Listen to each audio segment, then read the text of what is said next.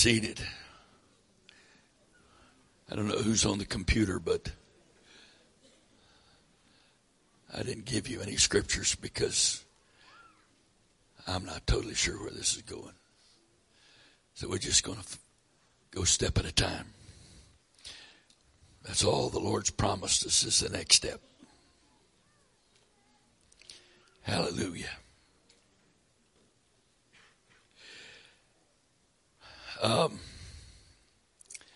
let's try Isaiah 55 and verse 8.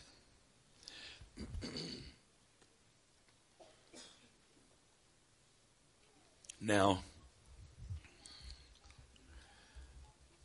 some of you have never been in a meeting like this before.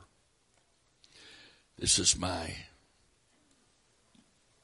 almost full 21st year. In 1997, I had been longing to be a part of this kind of a meeting for many, many years. I had read about the meetings that our pioneers had in the uh, early, early part of Pentecost.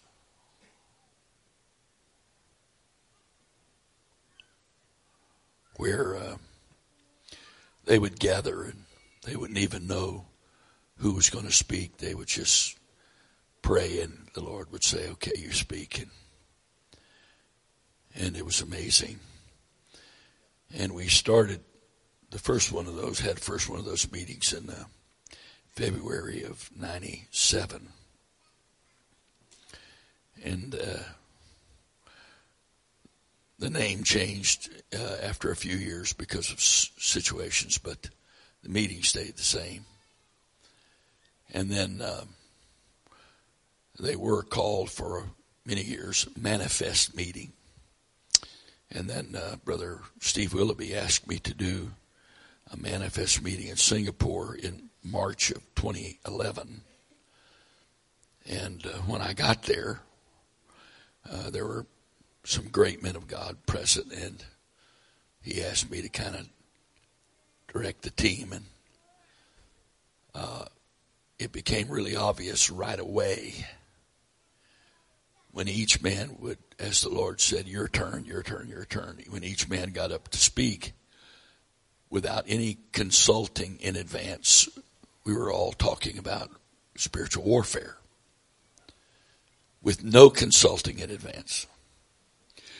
And after two nights and a day, it became really obvious to me that the Lord was doing something specific here. We started on a Monday night went five nights, four days. And uh, the day sessions were shorter than this. They were about seven hours. That's sarcasm. It always cracks me up when people get worn out sitting. Like, give me a break. You've been sitting for four hours and you're tired. Oh, poo. Is it that sad? Boo hoo hoo. so, day sessions were seven, eight hours. Okay. And then we came back in the evening after taking about a two hour, three hour break and we started again. And I, I got the guys together early Wednesday morning. I said, guys, I really believe the Lord is doing something very specific here. This is what I feel if you're in agreement. And I told them, I said, we will teach today on spiritual warfare on purpose. And then Thursday and Friday, we will have two days of warfare. There were uh, 19 nations present from around Asia and other places. And uh, those last two days, we warred together nation by nation for nine plus hours a day for two full days.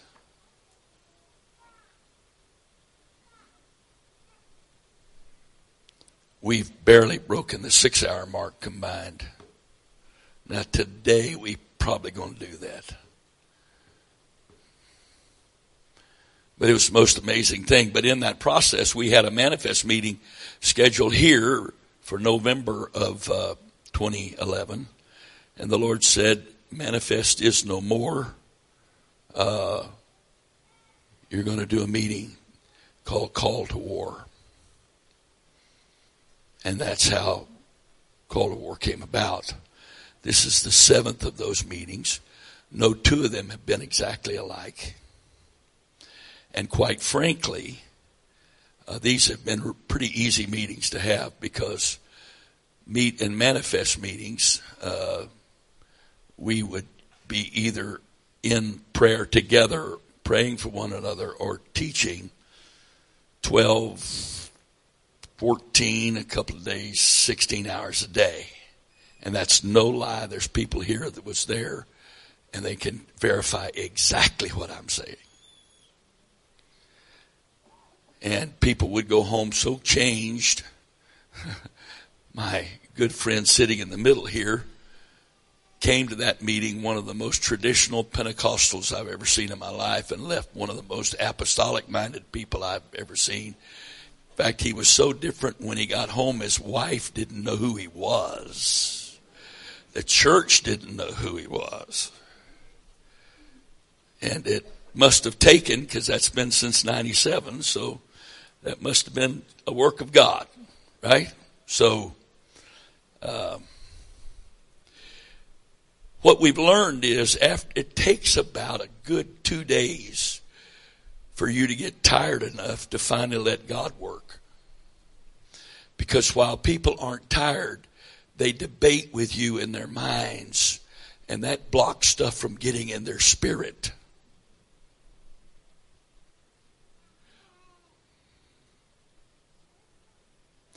But when you finally get tired enough, you're too tired to sit there and fuss with what's being done and said, your spirit opens. And the transference is not into your brain. It's right into your spirit. And that's when art impartation takes place. And it will take your brain a few weeks or months at least to catch up with what God has done in your spirit. We began to make that transition this afternoon. Uh, but we are transitioned now.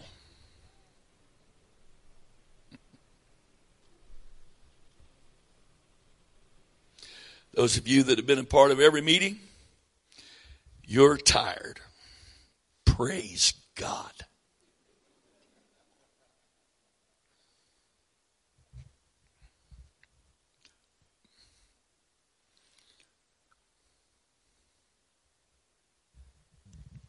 So here goes. As if it's five and eight. For my thoughts are not your thoughts. Neither are your ways my ways. For as the heavens are higher than the earth, so are my ways higher than your ways, and my thoughts than your thoughts. He's not talking about sinners here. He's not talking to sinners. He's talking to people that profess faith in Him. That profess to be one of His children. And He is acknowledging that there is a problem. And the problem is the conflict between his thoughts and our thoughts, His ways and our ways. But then he says this. I read these verses last night in a hurry. For as the rain cometh down and the snow from heaven and returneth not thither, but watereth the earth and maketh it bring forth and bud that it may give seed to the sower and bread to the eater. so shall my word be.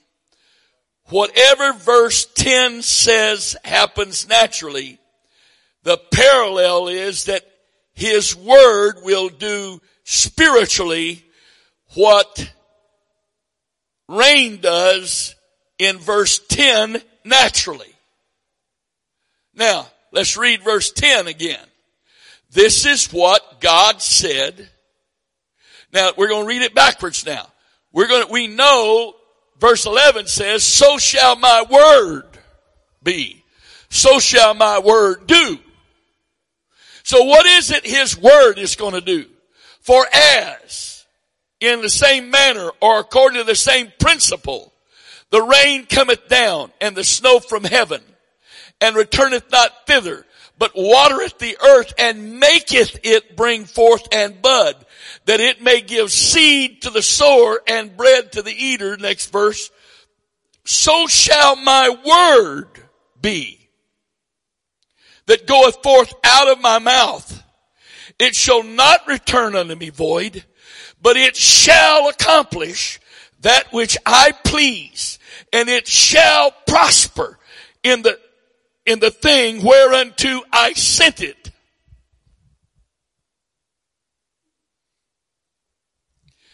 Now, how do we get this out of the Bible?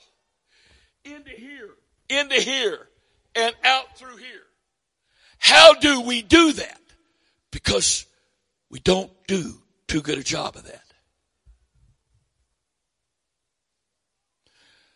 I've said this already, but the Lord must know there's a different crowd or somebody didn't get it the first time. One of the primary differences between Pentecostals and apostolics is how they pray. And it's not even remotely similar. Pentecostals ask. They ask God to do what He already commanded them to do. Lord, I ask you to heal this person. Lord, I ask you to raise this person up. Lord, I ask you to do this. Lord, I ask you to do that. That's not prayer. It's not spiritual. It is unbelief.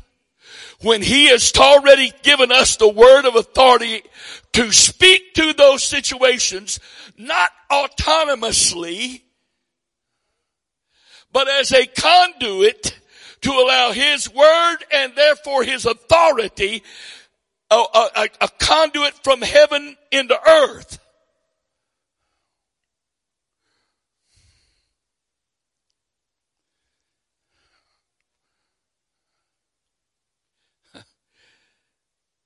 Oh, Jesus. I was hoping I didn't have to go back to this basic again, but here we are. According to the Spirit, here we are. We need to be purged, thoroughly purged, body, soul, spirit, mind, life, vocabulary of, of traditional, non biblical Pentecostalism.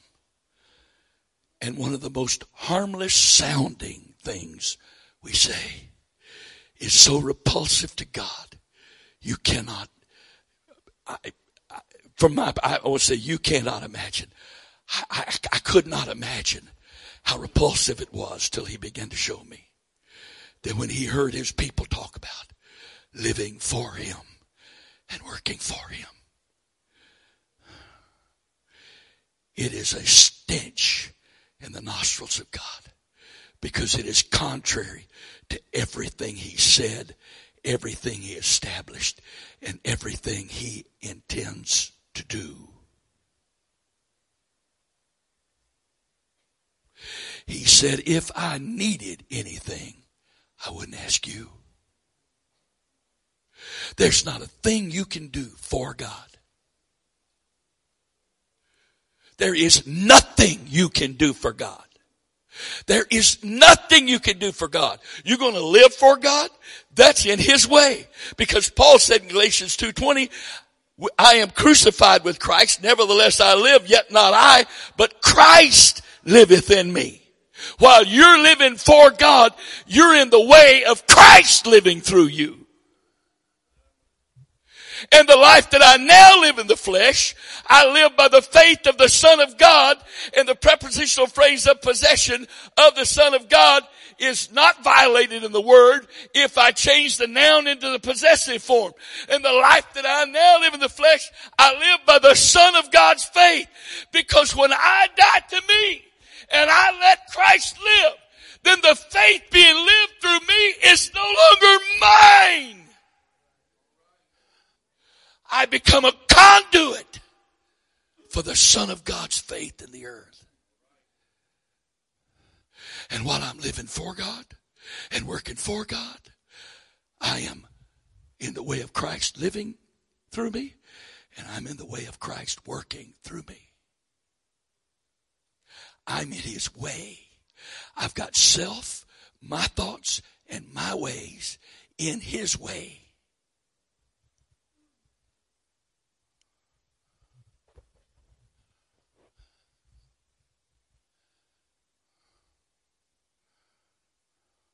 And I've already said it. But you can always tell. You can always tell when the religious Pentecostal has got something that goes wrong in their life. You can always tell. Because when it goes wrong, and wrong, of course, is their attitude and idea of wrong.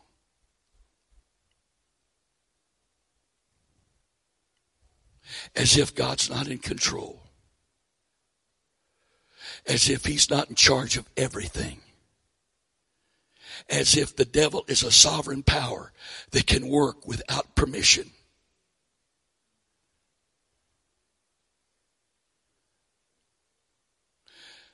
After all I've done for you, you let this happen.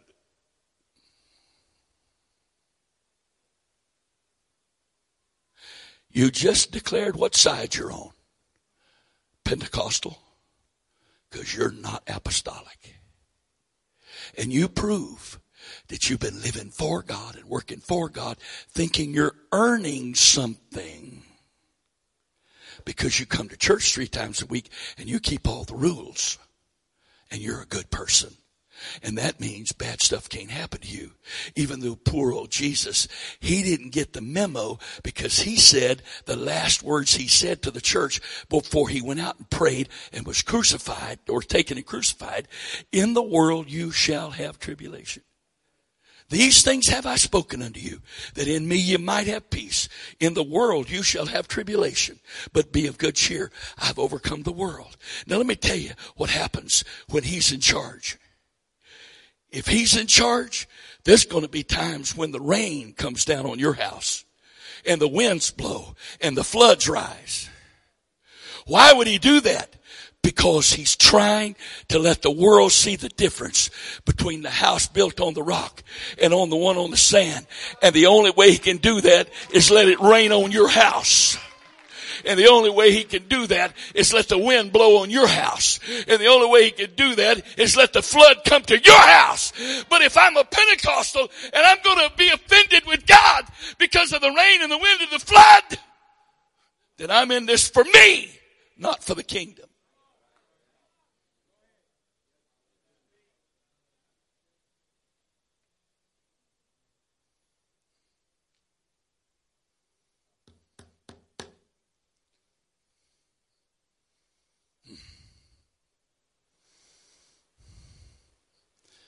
So what does that mean? Verse 11. So shall my word be that goeth forth out of my mouth.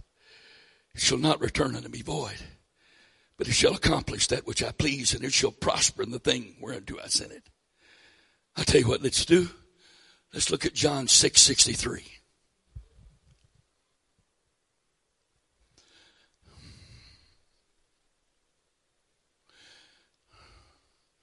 Here it is. It is my programs that bring revival. It's our good choir and our good preaching that brings quickening. The Spirit the Word profits nothing for me. That's, that's sarcasm for the point of making a contrary point to what the Word says to get you to think. Because the problem we all have is we, those many who read the word read it so much they don't even really notice anymore what it says because their brain fills in what they think it says.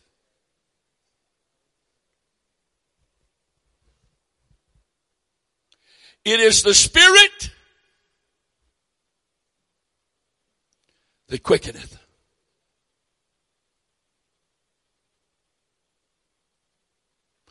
The flesh profiteth.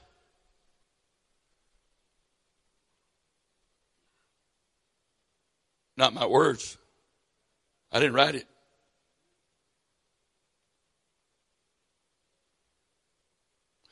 And you can spend your life trying to prove God wrong, but it sure is a waste of a good life.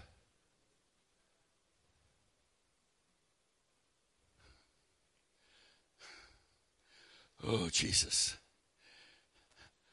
I wanted to go over the pass, but we're still down in the valley in the first gear.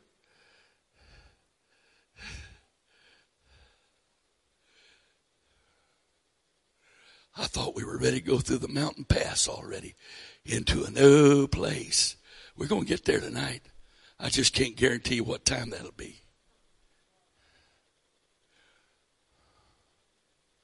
I don't say stuff like that to be sarcastic or cute.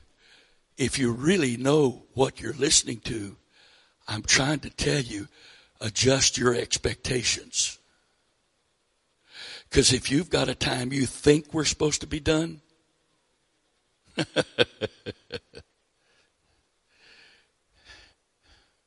it would be a bit blessing to you and everybody else here if you if you really have a time that you think we we really ought to be done it would be a blessing if you go ahead and go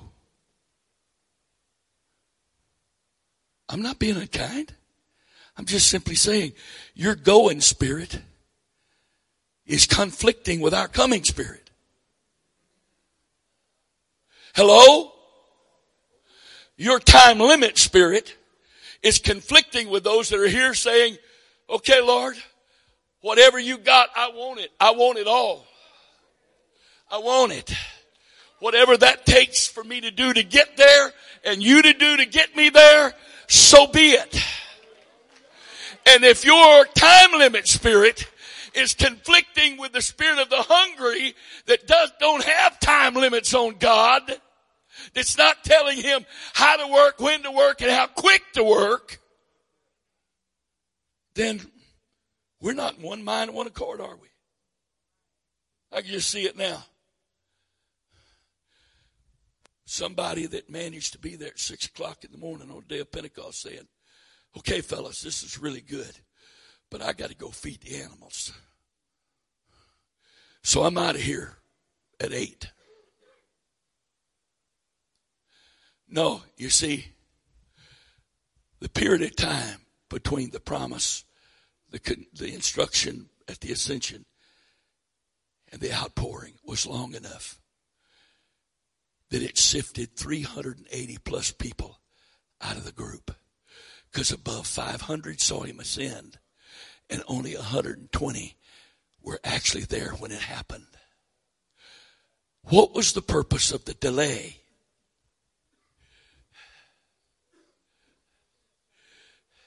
Hello? What was the purpose of the delay? For God to do what he wanted to do. He needed a group that was together in one mind and one accord. And it took that delay where we could debate whether it was seven days, seven days or ten days.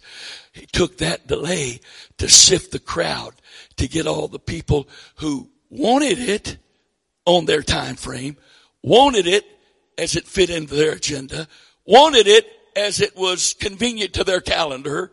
It took that long to sift them completely out of the picture so that the ones that were there at six o'clock in the morning on the day of Pentecost were there for the long haul.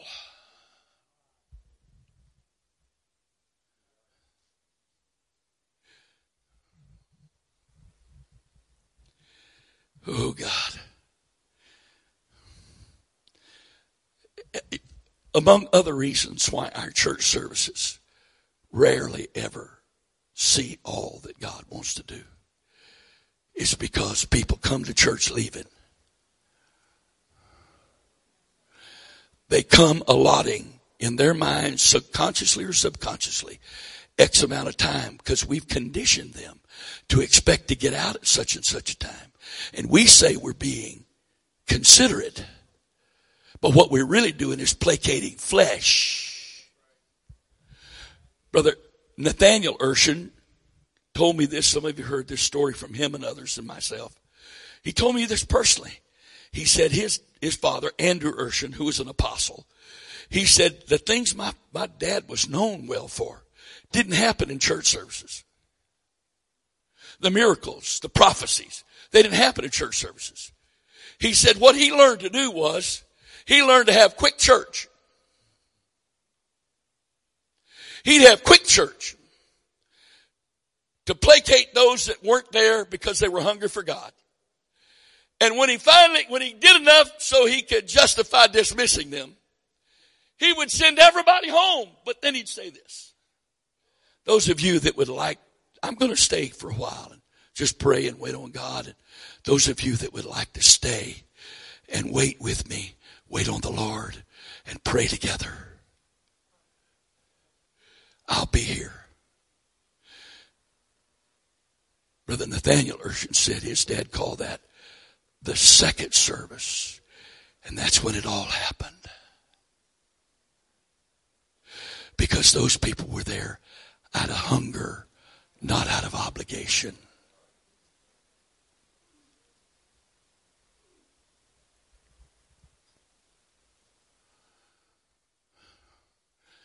I need that verse on the screen, please. I'd like it burned into their brain. You know how the older computer screens, if you left an image on too long, it burned it right into that screen. And then it was always there. And sometimes you couldn't see it there till you turned the computer off and then that image would be right there on that screen that was powered off. That's exactly what I want John 663 to do. If I can get that up there, please. Do me a favor, please, from now on. Don't take a script, scripture off the screen until I ask to go to the next one. Thank you.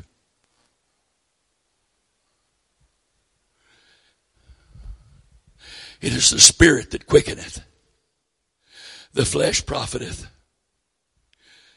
The Greek there is not even one thing. Not even one thing. Not even one thing.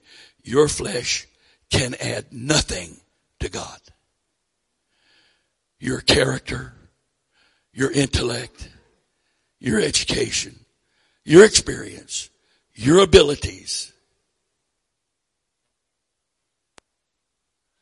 can add absolutely nothing to God. At the expense of it sounding like a cliche, the only ability of yours God wants is your availability. He doesn't need any other ability of yours, just your availability to be a conduit where you've gotten out of his way here, here, here, here in your, in all that you got out of his way and you said, here I am. Whatever you want to do, whatever you want to say, I'm yours. That can happen to a child who's so small that he hears a voice in the night saying, Samuel.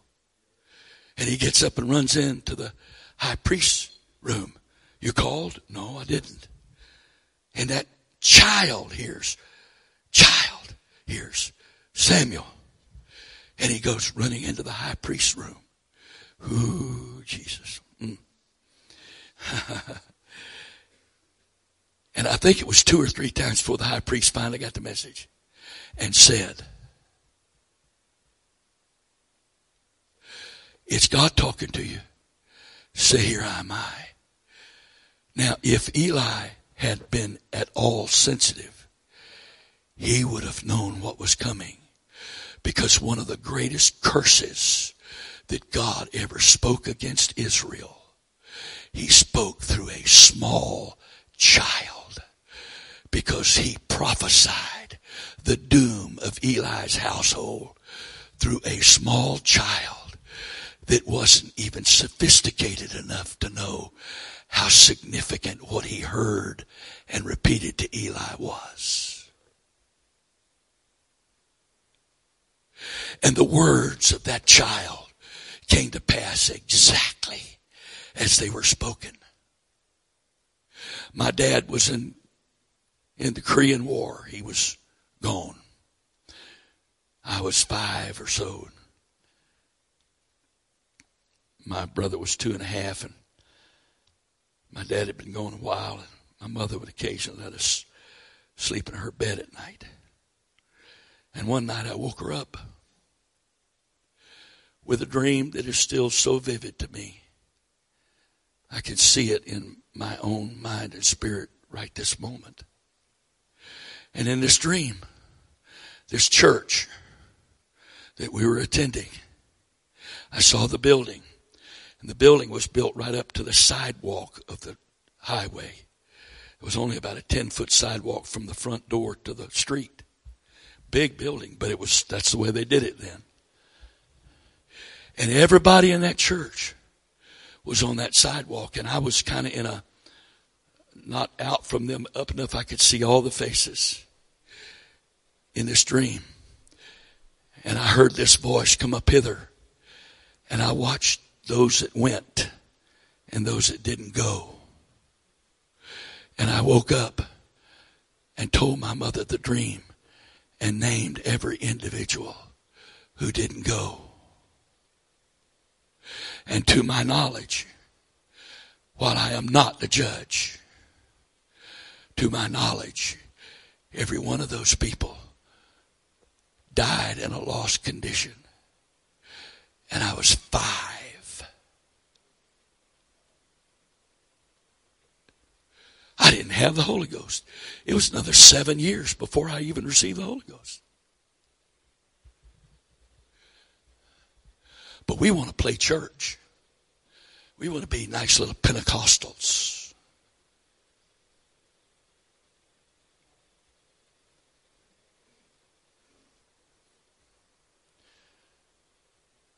Is it burned in your brain yet? It is the spirit that quickeneth. The flesh profiteth nothing. The words the Greek word there is rhema, not logos. Logos is the forever settled word. The I am God became, expressed himself as logos because the I am God could not be a part of time and space. He's bigger than all of that. He's beyond all of that. Everything is in him. So he couldn't be directly in that which would limit him and time and space limits him. So he is unlimited. So he has to work through the expression of himself, which is called logos into the earth. But logos, when it is quickened by the spirit in a specific situation to a specific individual or as a prophecy of what's coming, then is called rhema Rhema and Logos are not separate. They're not independent. Logos is the judge of Rhema because Rhema can never be Rhema unless it's in total harmony with Logos. And there's a lot of people that read Logos and speak Logos. It never gets quickened in them because Romans 10, 17 says, and don't put it on the screen. I want this staying right there. Thank you very much. Romans 10, 17 says, faith comes by hearing and hearing by the rhema of God. So I don't have faith when I read logos. I can have trust. Logos, reading logos, if I receive it in faith, receive it because I believe it's true and this is God's word and it's sovereign, that can teach me to trust my Father but I don't have faith because I read logos. It has to be quickened to me for my situation. I don't agree with that. Then where's your ark? Because it would be just as valid to go start building an ark because you found it in logos as to claim you get faith from reading logos.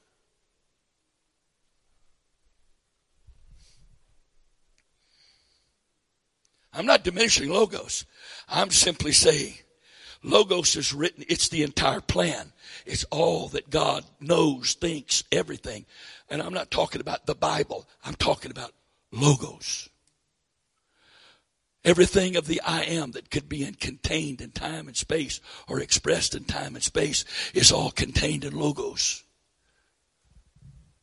And logos is not affected by time or space. It's not dated.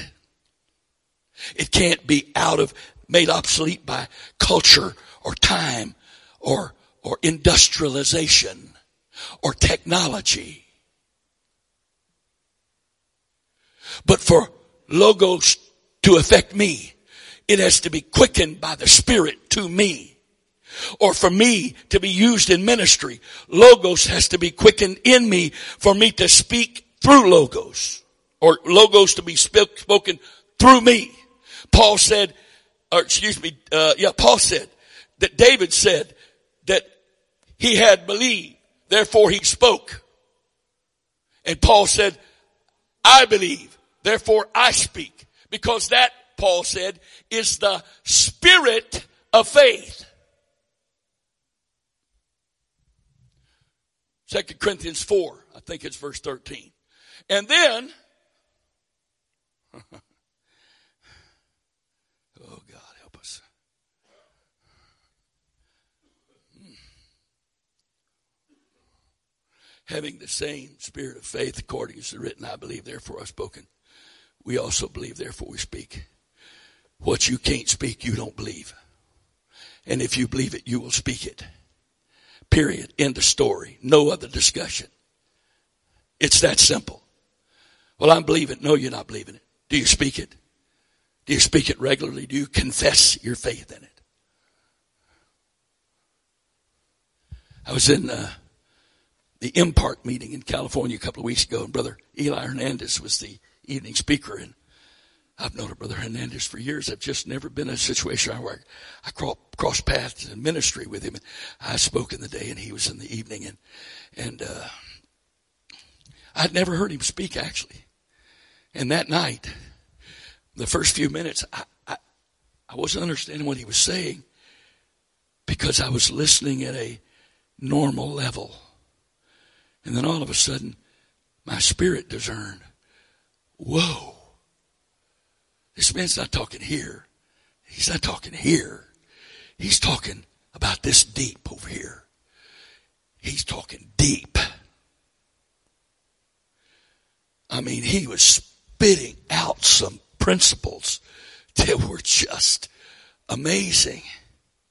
And I'm thinking to myself, I wonder how many people are getting this. And then I remembered he knows he's not talking to minds.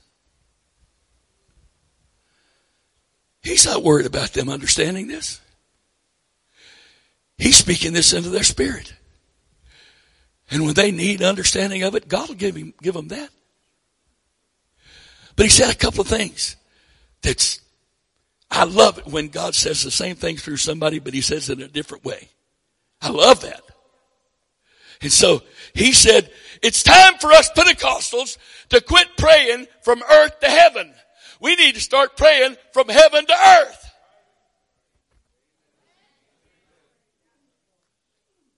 He said, the problem is we need to activate the word and the word is not activated till it's spoken.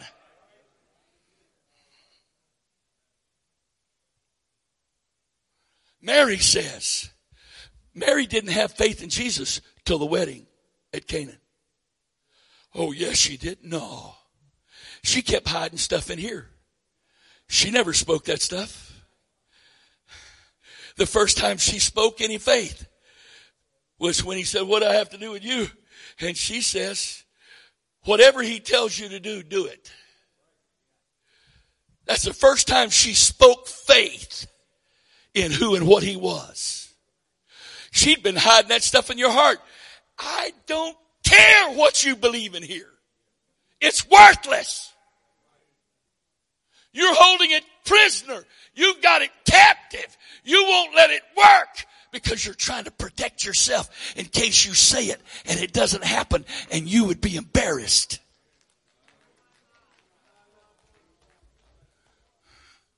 The heart believes, but the mouth confesses. And again, the word confess there is homologeo, which means to speak in agreement with. So when God says it in here, and I know that's God, the automatic response is supposed to be comes out of here where I am agreeing because out of the abundance of the heart, the mouth speaketh.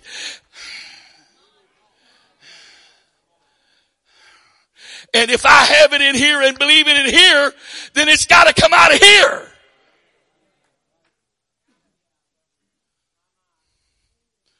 And I'm saved, and I never tell a sinner that.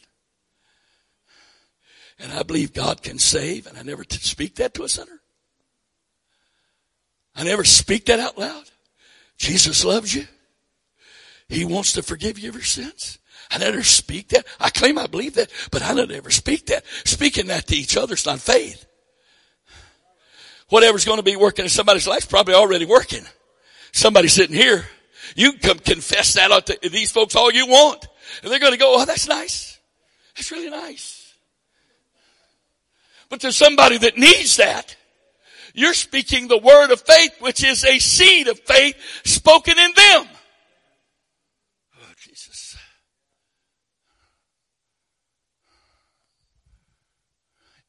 It is written, I believed and therefore I've spoken.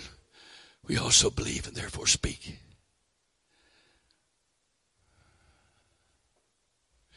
Brother Shelton was here a couple of years ago in a service and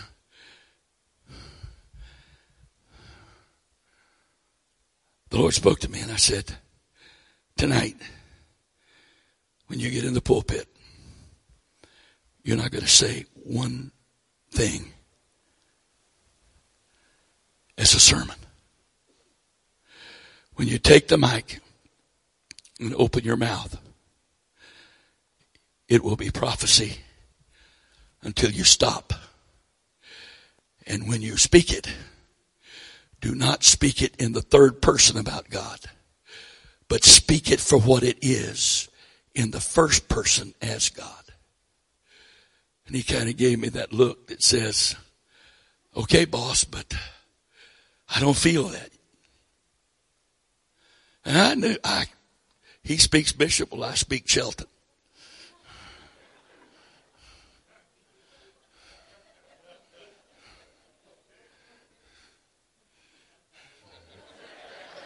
Yeah. And so I said, I don't care whether you feel it now. I don't care if you don't feel it till you pick up the microphone. But it's going to happen. My, my, my, my. There was a rhema released into the spiritual atmosphere here that was so amazing. It was amazing. It is the spirit that quickeneth the flesh profiteth nothing. The words that I speak unto you, they are, they're what? Spirit and life.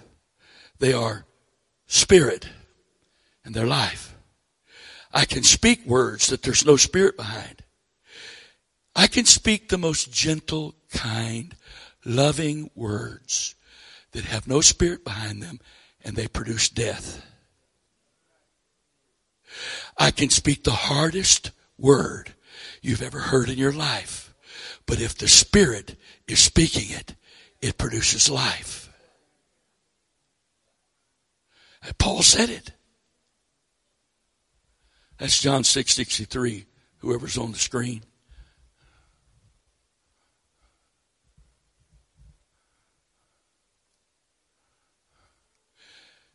If I become a conduit of Rhema, I become a conduit for spirit. Words that produce spirit and life. I don't mean produce spirit meaning create spirit, but produce a conduit for the spirit to work.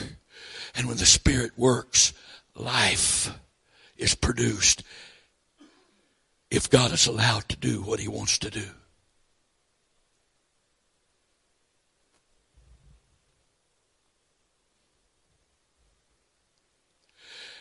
If I'm going to have church, if I just got to do the traditional thing, the least I can do is to make sure that every word that is said in the hearing of the people is spirit and life and not intellect and not performance and not trying to impress people, not wanting people to like me.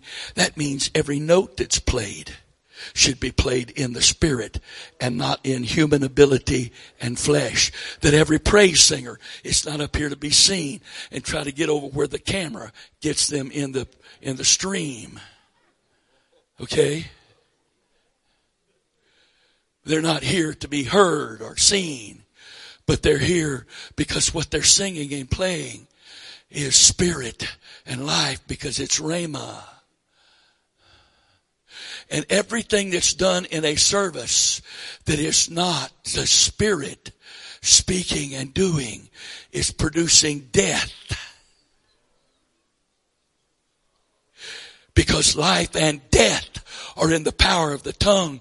And since I can't create life, I have to let Rhema be the one speaking through me to create that life. And without Rhema, I am speaking death. I don't care what I'm saying. It can be the most positive message that you've ever spoken in your life. But if it originated with you, even if you're quoting logos, even if your message is full of logos, if God didn't speak it, it's not Rhema, and you're speaking death.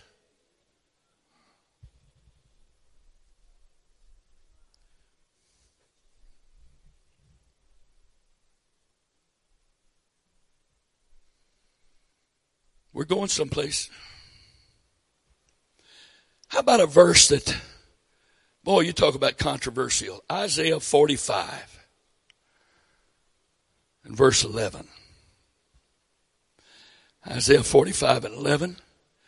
Thus saith the Lord, the Holy One of Israel and his Maker. Ask me of things to come concerning my sons and concerning the work of my hands. Command ye me. Oh, we can't command God. Oh, that's really good. Spoken like a true Pentecostal.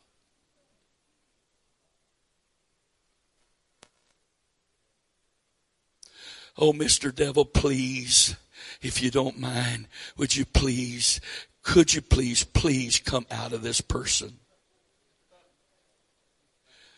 Uh, that's probably too far, isn't it? I don't think so.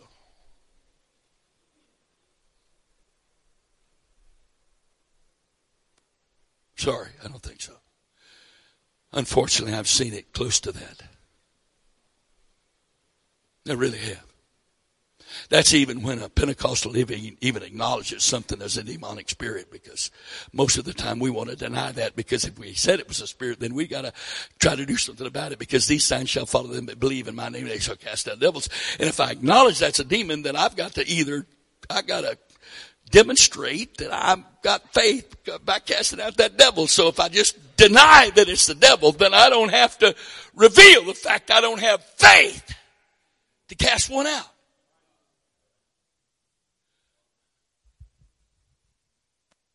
And so, I don't believe everything's the devil. But I read the verses last night. God said through Paul, if our gospel's hid, it's hidden in the lost, in whom the God of this world, the God of this world, the God of this world hath blinded the minds of them believe not. And then he said in Ephesians chapter 2, verses 1 through 3, that the, that the spirit that now worketh in the children of disobedience is the prince of the power of the air. And then he says in chapter 6, we wrestle not against flesh and blood, but against principalities, powers, rulers of the uh, of darkness and wicked spirits in the atmosphere.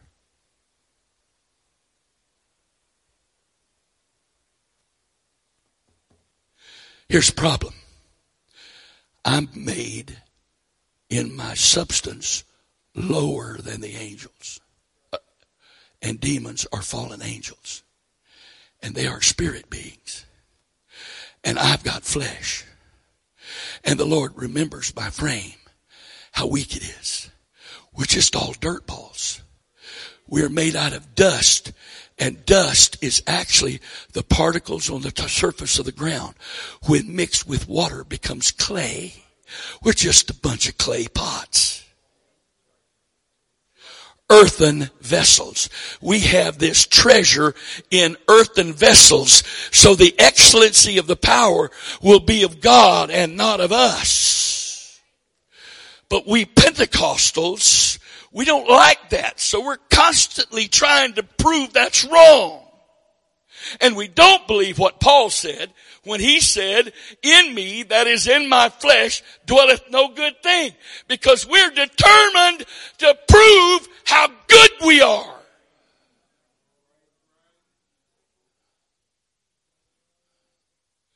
But I got news for you. If you think I'm standing up here holding this microphone because I'm good, You're kidding, right? Thank God for the blood. Thank God for the blood. Woo! That washes white as snow. Yeah. I have one basis for worthiness to stand here before you is the blood of the Lord Jesus Christ. I have no other basis.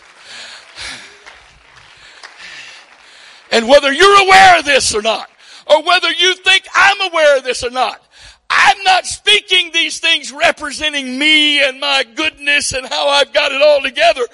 I'm a conduit and he can say whatever he wants to say. And that's not saying I'm looking down at you because I'm still, all this stuff is still working.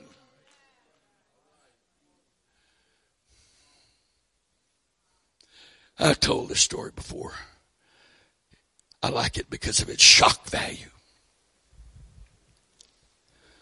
I went to Singapore in September of 2009. Brother Willoughby wanted me to come teach on shame. He said, Asians have much, so much shame. And I said, Asians? You're kidding, right? That's what I said to them. I said to him, I understand that Asians don't like to be shamed.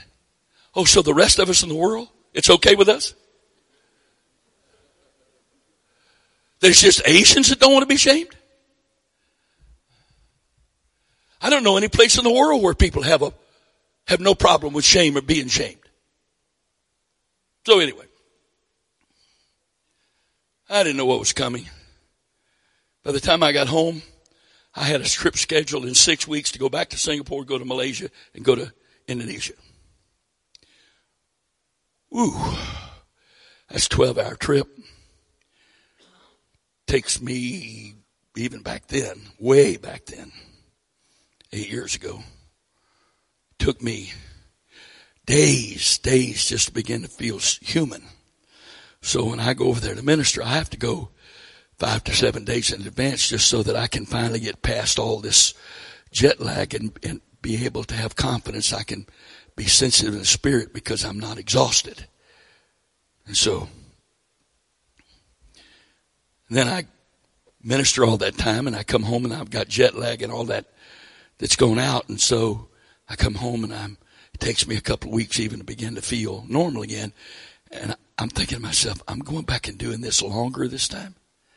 So I went. God did awesome stuff.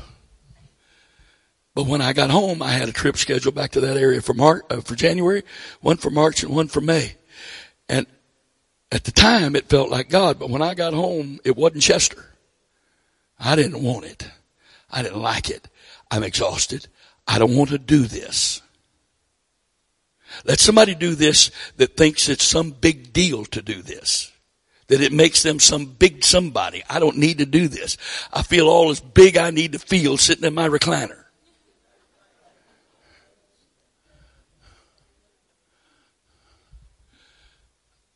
Ask the lovely lady in the back. That's absolutely the truth. So, I got home. I didn't want to do this. I didn't want to go. Two months, I'm going to go again? Are you kidding me? How did I get into this? God, this voice in the back said, God, I, forget that. So I determined to, I couldn't tell him no. I knew I couldn't tell him no. So I determined to change his mind. And there was an easy way to do that, in my opinion. I just wouldn't pray. Surely he wouldn't send somebody who didn't pray. I'm telling you the truth. So I didn't pray the first week. He never said a word. He didn't rebuke me.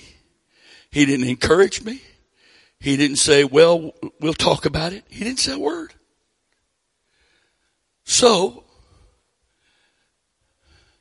this forehead he gave me like he gave Jeremiah that's harder than everybody else's, it didn't work on him, but I tried. So, I went another whole week without prayer. When I tell you by now, the covering was lifted off the flesh. The grace of God that I claim every day wasn't working. Flesh was having a blast. And I'm getting worried. And he says nothing. And so I'm so stubborn and so unwilling to do this, but knowing I can't disobey him in refusing to go. I know this is convoluted. I'm not praying, so, right? But uh, this is the way my warped brain was working at the time. So I go three weeks. He says nothing. Not the slightest bit of conviction. Not the slightest bit of threat or warning. Nothing. And I'm thinking, boy, I may, I may have blown it. Has he just rejected me?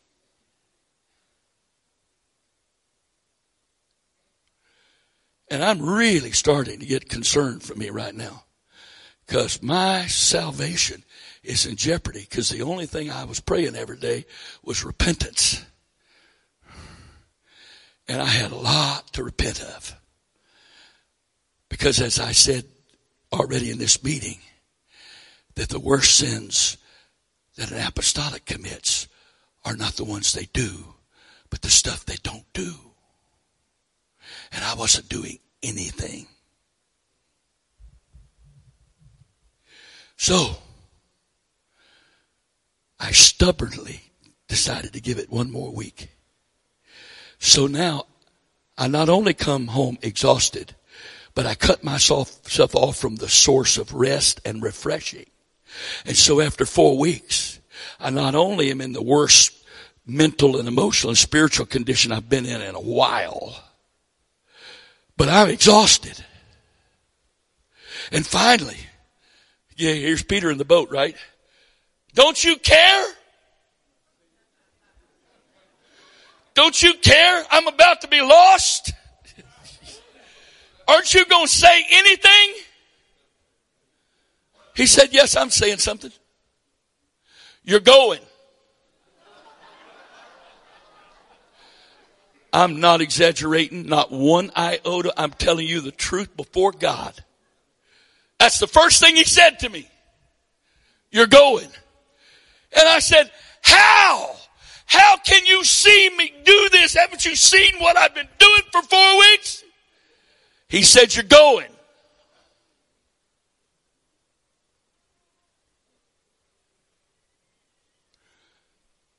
I said, well, if I'm the, if I'm the, be-, I said this, if I'm the best you've got to go do that, you're hurting. He said, you're going. Oh, and by the way, everything you've struggled with in your flesh for the last four weeks, stuff you've prayed to be gone, and when you're walking with me, you have no problem with it. Don't ever ask me to take it away again. I'm never taking it away. The only way you won't struggle is to walk in my spirit. Because when you go and you're going, and I use you and I'm going to use you, everybody else can be impressed, but you and I will know who really did this.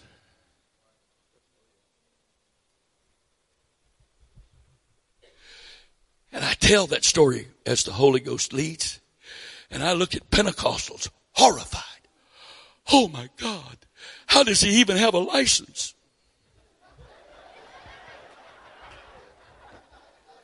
Simple. I haven't committed adultery.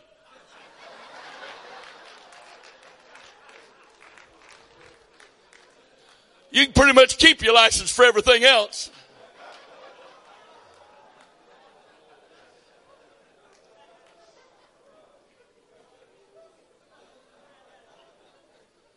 Oh, I remind you again, I'm a district superintendent. I'm not speaking without experience.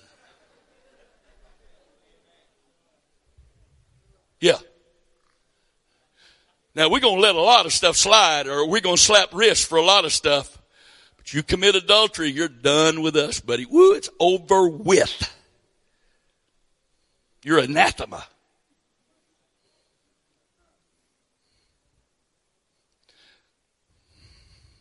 I'm stopping that. That's what I just said was as far as the Spirit's going, and I started to go farther. He said, Nope. I said that, but you're not saying more. Okay, all right. I just work here. So, thus saith the Lord, the Holy One of Israel, and his Maker, asked me of things to come concerning my sons is any sons of God in the house? Okay. Anybody interested in the stuff that's coming? Have you been asking him about it?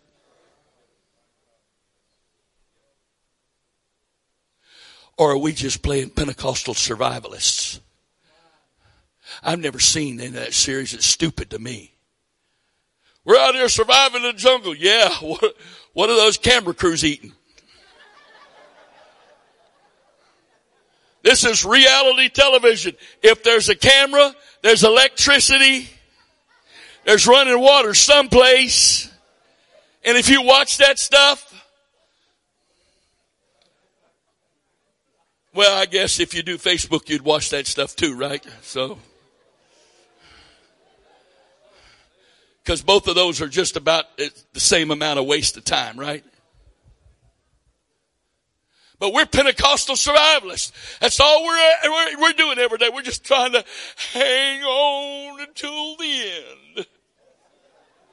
We're just hanging on. Like that dear old sister when I was a kid.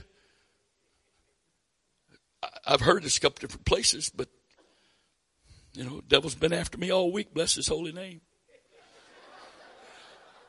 her and a few others like that convinced me that once, if I ever became a pastor, they would never be a testimony service. And there has never been a testimony service in 47 years at Antioch. If you're asked to testify, you're asked to testify. And I know what you're going to say because we're not going to bless his holy name, meaning the other name. Or I've been in the way 50 years. Oh Lord. I was a kid, see, I just, and, and my brain works literally. It really does. Ask my poor wife. It, it works literally. And so when you get up and say, I've been in the way 50 years, my brain says, I've been watching that. Yeah. Everything the Holy Ghost has been trying to do, you've been in the way of. So, I can't believe you get up and tell everybody that. And then I got older and realized she was meaning something else. But I thought she was just telling everybody she was opposing everything. Huh. And concerning the work of my hands, command you me. Really? We can't command God. okay. I tell you what, since we are not supposed to be involved, anybody here want baptizing? I'd like to see God do that. If man's not supposed to be involved and you need water baptized, I'd like to see God do it. Hey, can I be there? I'd like to watch that.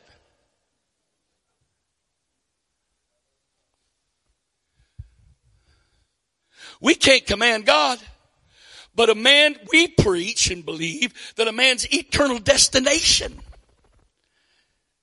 that a man's got to be involved enough to bury the dead person.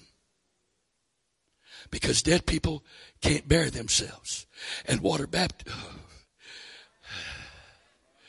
Ephesians, uh, Romans chapter one, 6 verse 1, just, I gotta go off on a little rabbit trail here because there's some very special people here to me that don't believe this and I just want them to see that I'm not spouting this off without nothing, okay? So Romans chapter 6 verse 1, please.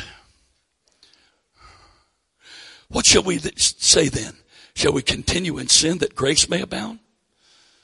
God forbid. How shall we that are dead to sin live any longer therein? Know ye not that so many of us as were baptized into Jesus Christ were baptized into his death. This is not talking about the baptism of the Holy Ghost. Baptism of the Holy Ghost is life. This is water baptism, which is a type of being buried the old man who dies in repentance is buried in water baptism because it is a demarcation line. It, it marks the line between the past and the future.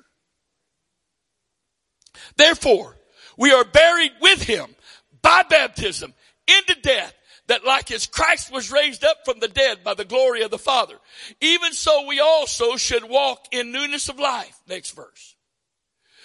For if we have been planted together in the likeness of his death, we shall be also in the likeness of his resurrection. Next verse. Knowing this, that our old man is crucified with him, that the body of sin might be destroyed, that henceforth we should not serve sin. So in repentance, I am, te- I am receiving the benefits of the crucifixion. That even as he died on the cross for sins, he died for my sins.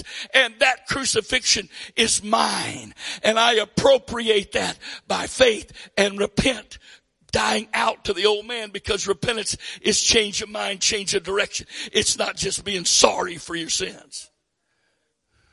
Because even a thief is sorry when he's caught. But that old man, we do this. We don't leave dead people laying around. It's a line of demarcation. And that's burial. The old man is put in the water as a spiritual act of obedience, as a line of demarcation. I was crucified with him. I'm now buried with him. And after that, I, I'm resurrected by the Spirit, by the baptism of the Spirit, to rise and walk in newness of life. Now back to my point. We apostolics believe that water baptism, since it is that line of demarcation, since it is that point where I'm expressing the faith that the cross has let me and benefited me in dying to all of the past. We know water baptism is essential. But it can't, it's not done by God. And the dead person can't bear themselves. So right in the middle of Acts 2.38, God put something that a man's got to be involved in. And we are baptized. King James, wonderful book, even if it is an Anglican Bible. Translated by Anglicans. No, I got no problem with them. I'm just telling you, it's not a Protestant Bible, it's an Anglican Bible. Authorized by the Anglican king who was the head of the Anglican church, with an appointed group of Anglican scholars who translated it.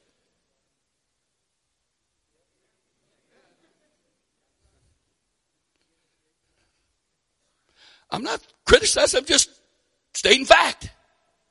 Facts that we ignore. Okay. oh, Jesus, help us. King James commanded, commanded that the scholars translate the original languages into the language of the common man. But they had a problem. If they had translated the Greek word baptizo, they would have had to translate it repent and be immersed, fully immersed in the name of Jesus Christ for the remission of sins. But because the Anglicans believed in sprinkling, they had to get permission from the king to not translate that word. So they brought the Greek word into the English so that they could define the Greek word their way. Therefore, the confusion today over the, what the, what baptism is, simply because it wasn't translated. It was transliterated.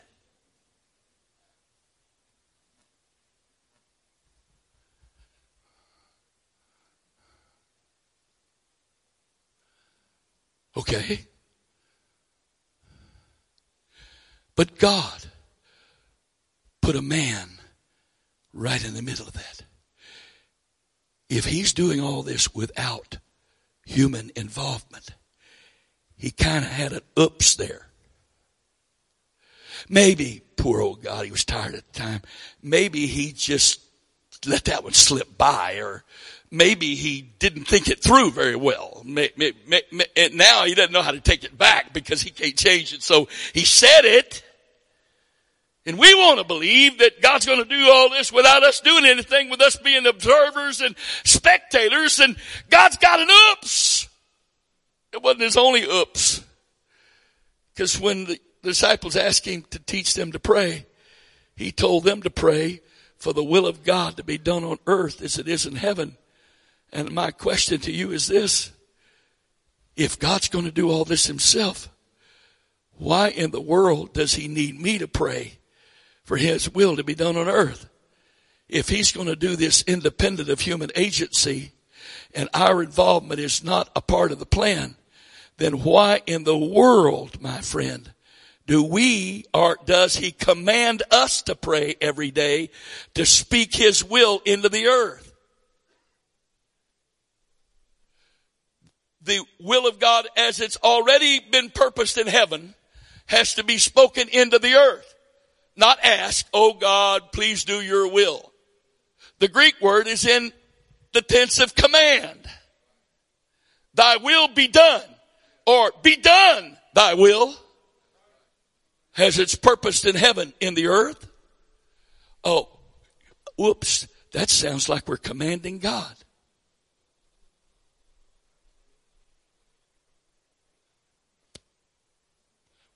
commanding God. Woo. Or maybe God's doing the commanding and we're just the conduit. Maybe. You think? Why is this a problem? It's a promise, problem, dear one, because so few of us practice that at all during a, normal day. We don't do it. We don't do it.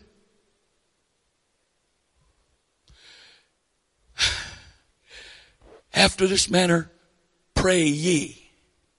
The Greek word there, pray ye, is in the imperative tense, which is the tense of command. It is not an option. It is not a suggestion. It is a command. This is how I want you to pray. Not the repeating of the words, but God speaking through you as a conduit from heaven into earth through his body.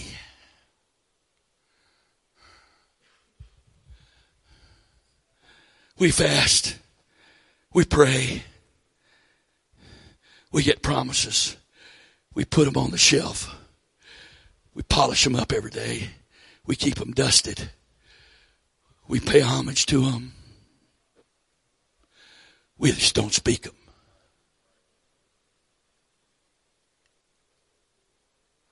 We don't speak them. So it never gets activated. It get activated? And the, when the word's not activated, the word's not working.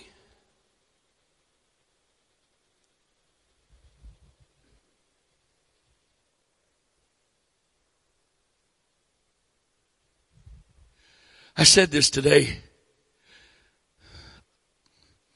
until he began to show me this personally a few years ago. The only way I got here was that he had shown me the importance of praying in tongues and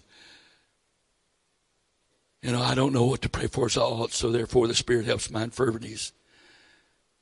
He helps me to put into words what I'm feeling in here that my brain doesn't understand and I don't know what to pray for. But my spirit has some idea, but my mind doesn't. And so he showed me to do that. And so I have focused on doing that for years. And I've been like the first trip I made to minister overseas was in 1984. It was in Blantyre, Malawi, Africa. And uh, there was a man there Wow. He's in the services. And when I tell you from here up, there wouldn't be any male anywhere that wouldn't envy this guy. His muscles had muscles. He was cut. He had arms. He had shoulders. He had a chest that absolutely was amazing there was a problem. From here down, he had the legs of a five year old child that were useless and deformed. And he had all those muscles because that's the only way he got around. Because his arms were just arms. They were his mobility. And he learned how to push up and swing his useless legs forward and he'd land on them and move his arms forward. And he would do that over and over again. And that's how he moved around. And that reminds me of so many Pentecostals. Boy, there's parts of us that's so powerful. But then there's parts of us just that aren't working. And without us being holy gods, W-H-O-L-L-Y, wholly His and without us being whole so that all of the parts work according to Ephesians chapter 4. All the parts working like they're supposed to work, then stuff doesn't happen.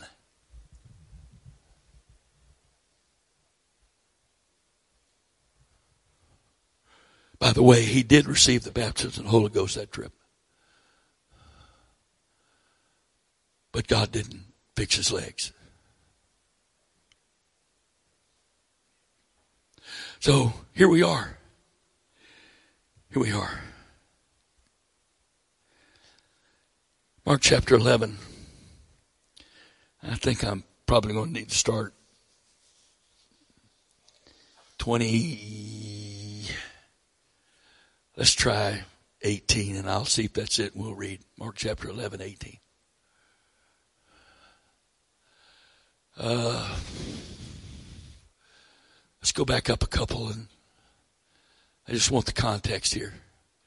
And they come to Jerusalem and Jesus went into the temple and began to cast them out that sold, brought, uh, that sold and bought in the temple and overthrew the, he, and overthrew the tables of money changers and the seats of them that sold doves. Keep, keep, just keep going until I tell you stop. And would not suffer that any man should carry any vessel through the temple and he taught saying unto them, it is not written, is it not written that my house should be called a house, uh, called a, of all nations, the house of prayer, but you have made it in the thieves. And the scribes and chief priests heard it and sought how they might destroy him, for they feared because all the people were, all the people was astonished at their doctrine. And when even was come, he went out of the city. And in the morning as they passed by, they saw the fig tree dried up from the roots, so I didn't go far enough past. Because they were passing by the fig tree going into Jerusalem. And he spoke to the fig tree and said, never again will anyone eat fruit off of you. And Peter calling to remembrance saith unto him, Master, behold the fig tree which thou cursest. He didn't use profanity on it. He just spoke negatively to it. And when you're speaking in his authority, what you say will come to pass. So life and death are in the power of the tongue, such as when you say to your child because they spill their milk, what is wrong with you? Are you stupid? Can't you do anything right? You just cursed your child.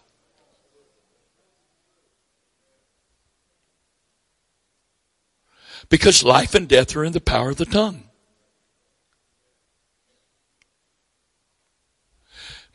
Peter calling remember saith him, Master, behold the fig tree which thou cursest is withered away. You ready? Here we go. Next verse. Jesus answering. Jesus answering. What is he answering? the fact that they were astonished that he just simply walked by a fig tree and said, no leaves, no, no leaves, but no figs. Never again will anybody eat fruit on you. And he went on. There was no thunder. There was no lightning. There was no strobe lights. There were no trumpets. There were no angelic hosts coming down out of heaven saying, God has spoken, tree, you are dead. No.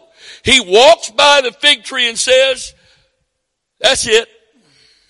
I'm hungry. You got no figs. Never again. It didn't look one bit different after they passed by than before he spoke. But here they come back by later and the fig tree's dead. And they comment on this and so Jesus answering their amazement that the fig tree is dead by him doing nothing but speaking to it, he said, have faith in God. Now we're still, he's still in the same conversation. He's still instructing. When we go to the next verse now, he's still instructing. For verily, for is in other words, okay, I'm still talking. Have faith in God. For because of this, by this, on this account, by this. For verily or truly I say unto you that whosoever shall say unto this mountain, be thou removed. Be thou, that's, that's a command. It's an imperative tense. Be thou removed. And be thou cast in the sea. And shall not doubt in his heart but shall believe that those things which he saith shall come to pass. He shall have whatsoever he saith. Next verse. Therefore, I've said this a few times, but I'm doing it for emphasis. Therefore is a conjunction. But it's not just any conjunction. It is a conjunction that says this, based on the facts and the statements made. I am now bringing that to a conclusion of application. Therefore, I say unto you, whatsoever things you desire when you pray, oh, we know what praying is. Oh God, please help us. Oh God, please do this. Really? Uh, not according to the therefore. The therefore equates speaking to prayer.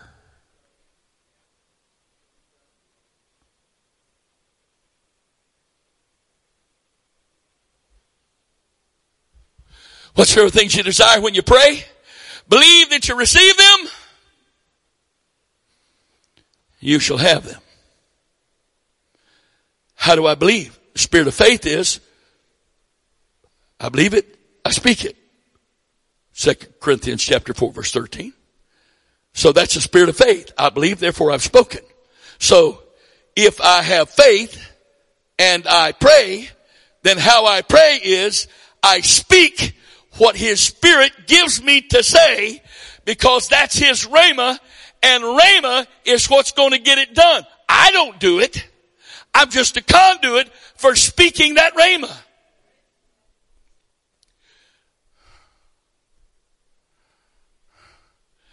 I was hoping this wasn't coming, but he warned me, so here it is. You can just, you'll just have to do this, whatever you choose. But he has been teaching me this for some, some time and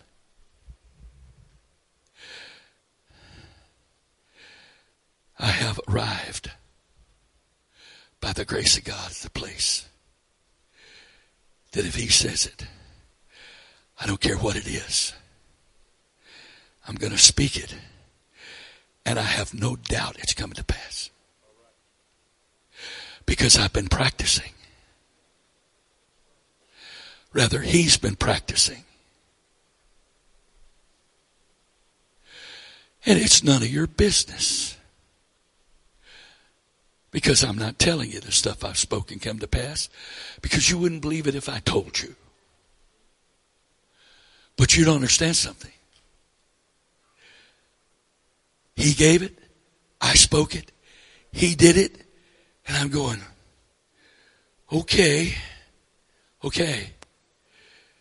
Now, what you're saying is, you use this to show me it really does work as far out as that seems. But now you're going to hold me accountable for doing that for the kingdom of God and for the lost souls of mankind and for the church.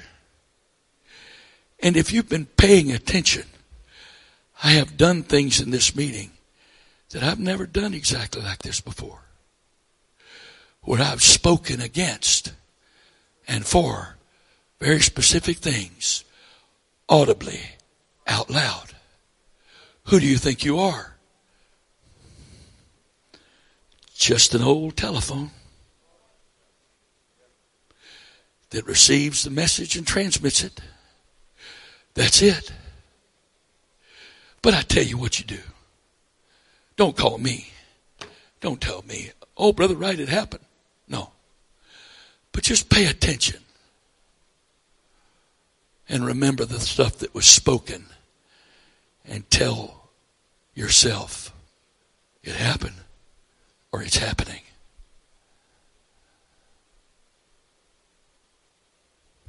I've shared this before, but the verse that the verses that say, "Ask anything in my name, I'll do it," and I've wondered about that, and others have asked, and so a couple of years ago, I decided, okay, Lord, you and I are going to settle this. So I sat down at my computer and I started Matthew 1 1 and I went through the entire New Testament. And every place that I found a scripture that said directly or indirectly that I could ask anything, I copied every verse in the context that that verse was in so I could study the context in which he made those statements.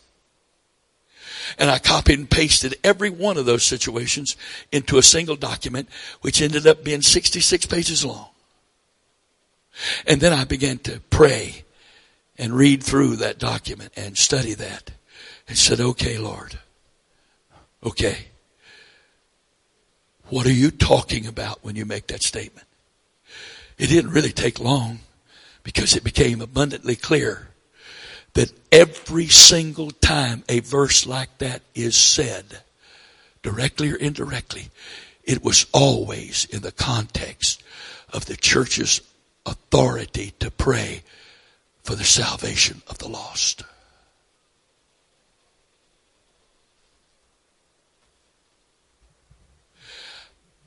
People laugh, and it doesn't bother me if they laugh. But there's some folks that don't think it's funny. Because I have a Holy Ghost hit list. I don't know why I came up with that name, but it is. I got, it's in my, it's right there in the iPad. All the names on it. And I add names when it's necessary. I take some off when they die. Uh, or they change. If they don't repent and don't die, they stay on the list.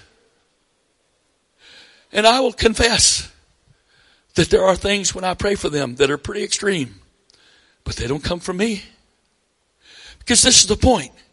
Every person on that list, the hand of God is on their life.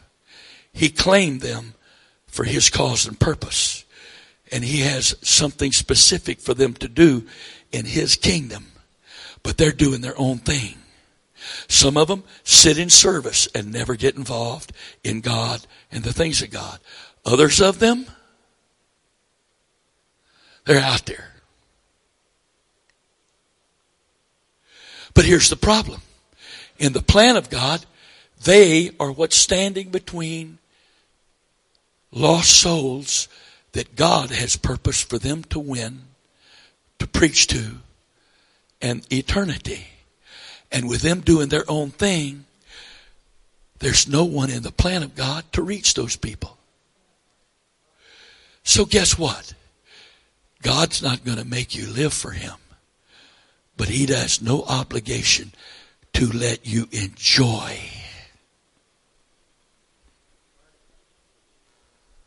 the journey. God's not going to keep you from drinking. But I have the authority to speak that the alcohol won't get you drunk. God can't keep you from taking drugs. But I have the authority and the faith to speak that the drugs won't get you high. God can't keep you from committing fornication or adultery. But I got the faith to speak that none of the equipment works.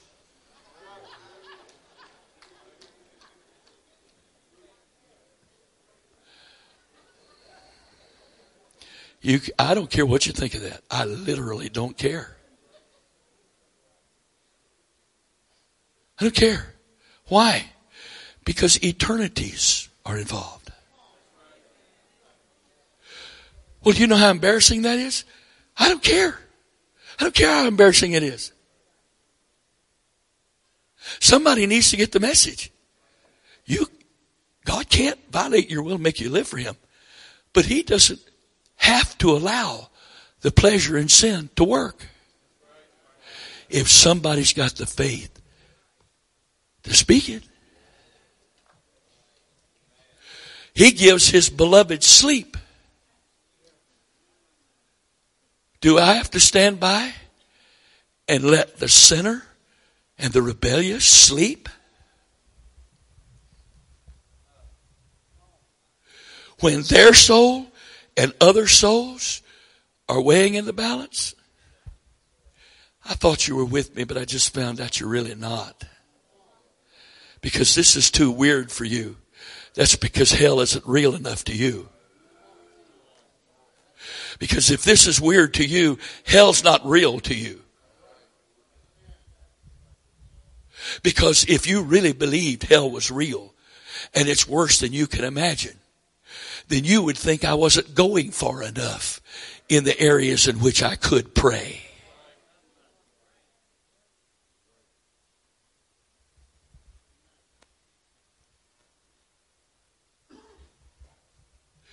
Last year at Call War, I, I got to be honest with you, I haven't watched any of those sessions. I just,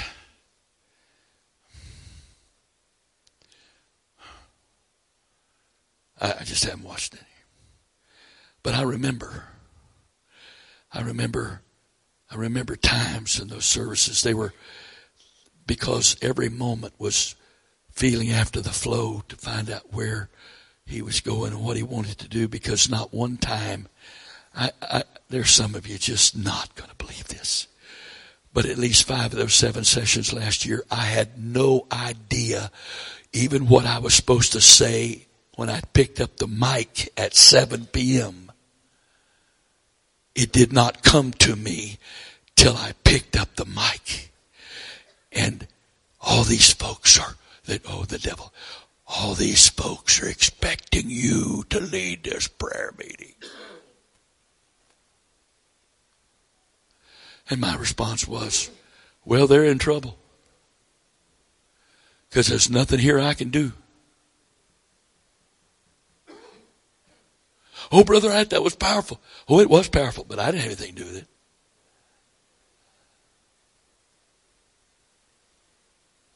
That wasn't me. Ooh, trust me. That wasn't me. And when, when he was through each evening, it wasn't joy I felt. It was relief. Not because we had gone three hours, but because, Lord have mercy, the, the weight of every moment of that prayer was unlike anything I'd experienced. And the only way I could survive it was in my one part of my brain and spirit cast, cast, cast, cast, cast, cast. Not take ownership, not let fear get in there, not try to make it happen, not try to nothing. Just be neutral, be a conduit, be neutral, just be a conduit. Just let it flow, let it flow. But then there were times the stuff coming out of my mouth, it was like I was somewhere out here and I was listening to it.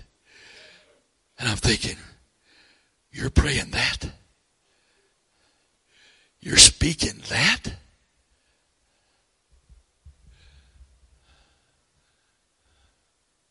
And I've said it, not because of me, but because all the folks that prayed and God heard. There were things God did last year that have never even begun to be manifested yet. But His word will not return void. And if you were a part of the prayer, that the Lord would pull the cover off this political system. It wasn't for a party against a party. It wasn't for an individual against an individual. It was against the system that's trying to suppress the kingdom of God. There has been total upheaval in the political arena of our country since that prayer that we all prayed. And let me tell you something, friend. It was an amazing thing to see. I didn't plan to watch that election night. I really didn't want to see it. I, had, I, I was sitting trying to read my iPad. I didn't. But somebody had it on so it could be seen. And after a while, I started in the back of my mind hearing these, well, we can't explain this, but surely this is not, it's not going to, uh, Uh, this is unexplainable, but it's really not going to go that way. This is just an anomaly. It's whatever. And then another anomaly happened, another anomaly happened, another anomaly happened. And then to see the mouse drops of all these people who are the brainwashers of this nation, who have told us what to think and how to believe and all that, and to watch them get to place where they can't explain a thing and all of their glibness is absolutely paralyzed, not because of a man and whether you like him or not, it's not even an issue but because God was pulling the cover off the cesspool called politics in this nation. Well, is he better than the rest of them? Is he a politician?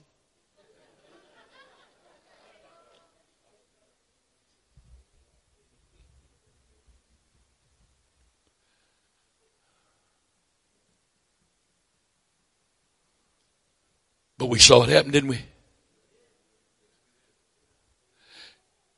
And they're still trying to explain it because they can't figure it out. They're still trying to explain it. It's almost a year later and they still haven't figured it out.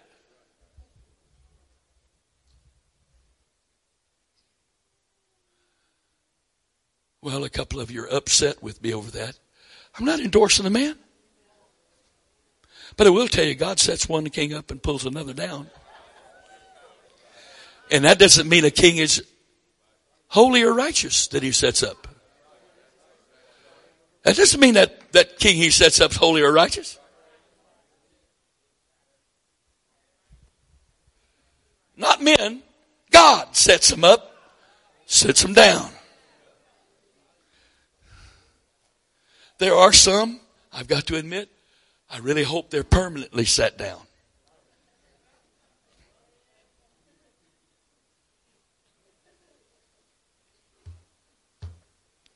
I'll stop right there. So the question is, are you con- going to continue to try to have a harvest by asking or by speaking? So what is it that's supposed to be happening in between the sowing of the seed and the latter rain that prepares for the beginning of the reaping? What's supposed to be happening? Faith is supposed to be happening. Or you could call it something else, which I prefer. Kingdom praying should be happening.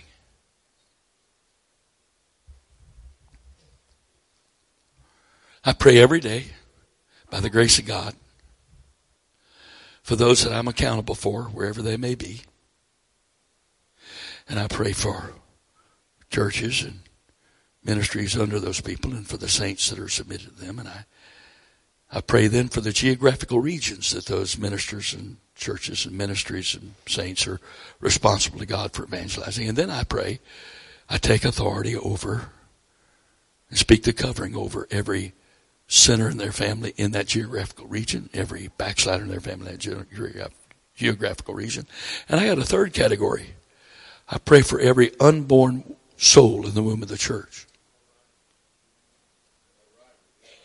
I don't put them in the category of the sinner, and they're not the backslider. They're people with a relationship with God. They have some faith in God, and they're growing in God. And God, in His own time and way, is leading them into more and more light as He's doing that. And I'm praying that whatever has to happen, that they come fully, that they get born. They're conceived. There's life in the womb. It's there. And many Pentecostals totally live in denial of the fact that a person who has believed, truly believed, is alive. Just like that baby's alive at conception. But faith or conception and birth are not the same thing. About half this audience will attest to that. Right, ladies?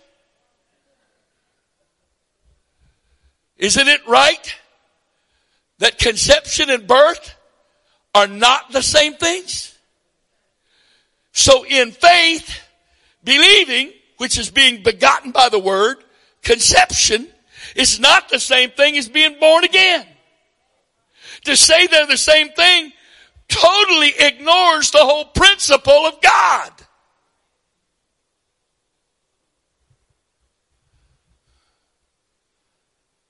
But I wonder how many babies in the womb never get born because the church, the mother of us all, doesn't do the prenatal care of what she's carrying in her womb, of who she's carrying in her womb. So that prayer that goes on, I know it's changing metaphors, but the principle stays the same. That prayer that goes on from the time of conception or the seed being sown in the ground to the harvest or the birth, that time there is when the mother or the farmer is supposed to be praying. Praying. Why? Because for that, all of that to grow, there still needs to be rain. And rain is the supernatural manifestation of God and His approval and blessing upon the fields. And the rain happens because the farmer and his family, or in the context of the baby, the mother, she's doing the proper care. But we don't do that.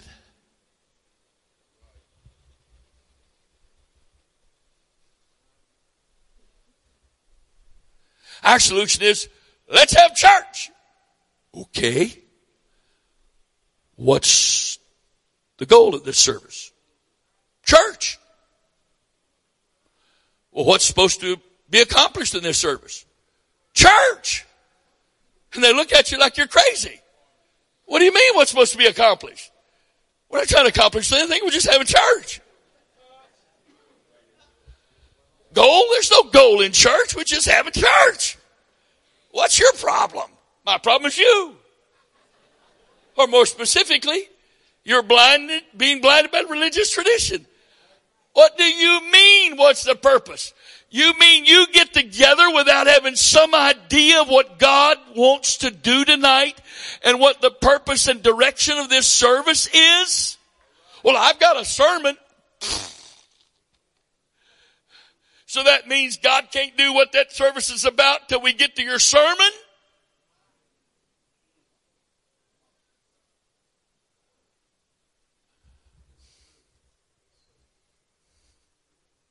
Because this is the problem, friend. We Pentecostals are performance oriented. And we're accomplishment oriented because we want to succeed. And that means we finish the sermon and we finish the service and we, we get this done and we do it well so we can be proud of it. And we want to.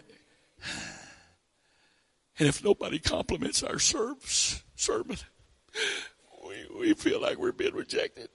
I did the best I could and you can't even tell me good job.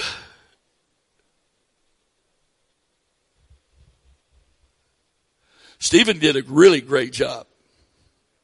They complicate, they complicate, uh, complimented his message. They just rocked him to sleep. They so appreciated his word from God. They just said, Hey, I'm about to take a forever nap and they rocked him to sleep, they didn't just speak their compliments, they threw them at him. Oh well, I don't want to be that kind of preacher. I want compliments thrown at me, not rocks.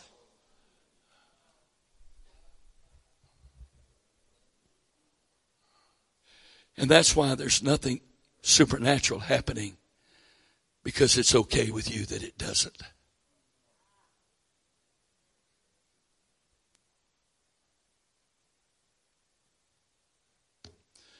And my brother, if you can go to church service after service, and the only thing you can say about that service is, well, we had good church tonight.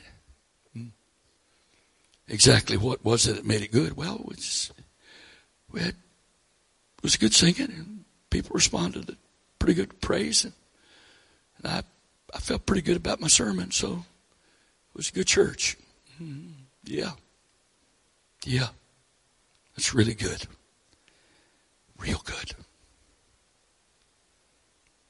By your definition of good, that's real good. Nobody's life was changed. Nobody received a word from God.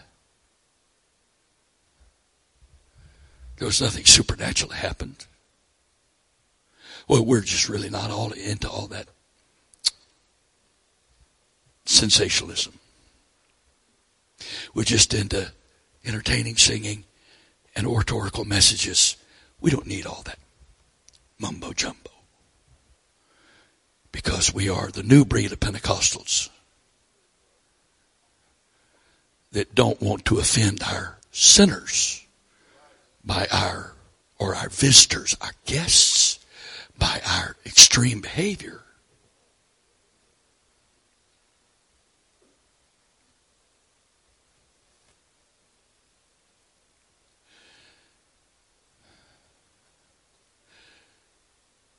The most amazing thing to me is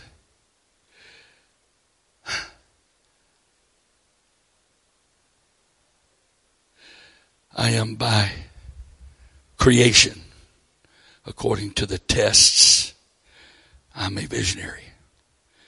According to personality tests, and I've taken a couple of them at somebody else's instigation. I'm a visionary. So, and then by gifting and calling, I'm a visionary.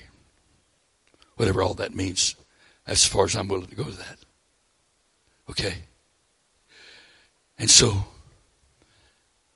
my dear wife has to put up with for 49 years the fact I don't live right here today, right now. This is not where I live. My mind and spirit spends most of my time out there. In 47 years of pastoring here, I've never made one decision that only affects today. Not once. Every decision is weighed in the balance of, okay, how's this decision going to affect two years from now, five years from now, ten years from now? Because I don't want this decision to become a roadblock to that. It should facilitate that. It shouldn't be a roadblock to that. Well, how do you know that? You ever heard of the Holy Ghost?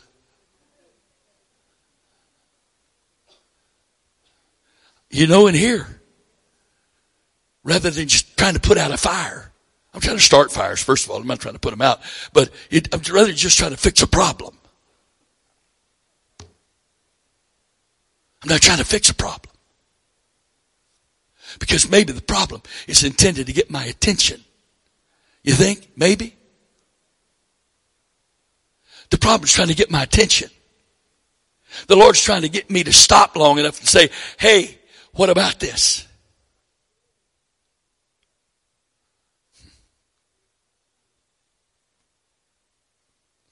And so I said all that to say this.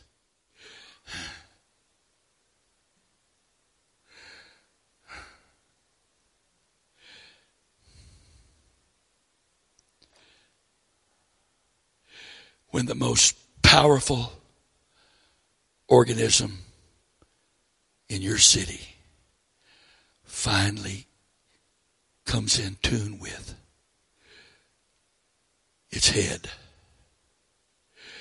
and the head that's already sitting on the throne begins to speak through and work through that body of his in your city.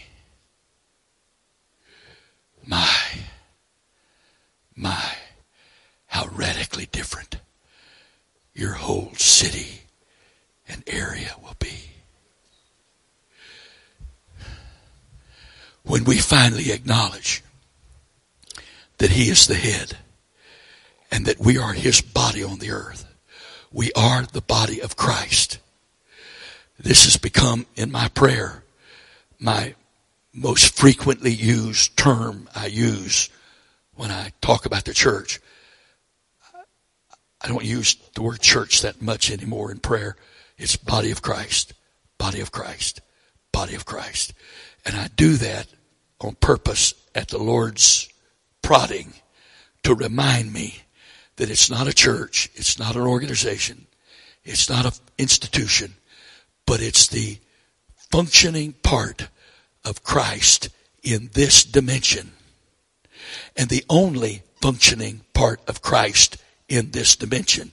This is His body. And the one sitting on the throne does everything and says everything in the earth that He's going to do and say through his body. He's not a ventriloquist.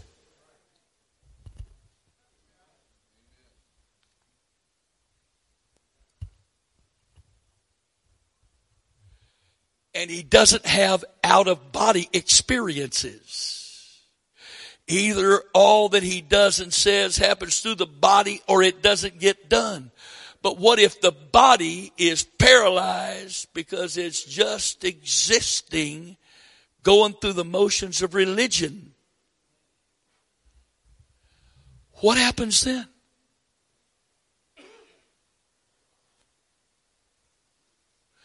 Brother Wright, I, I don't know what to do. What am I supposed to do when I go home?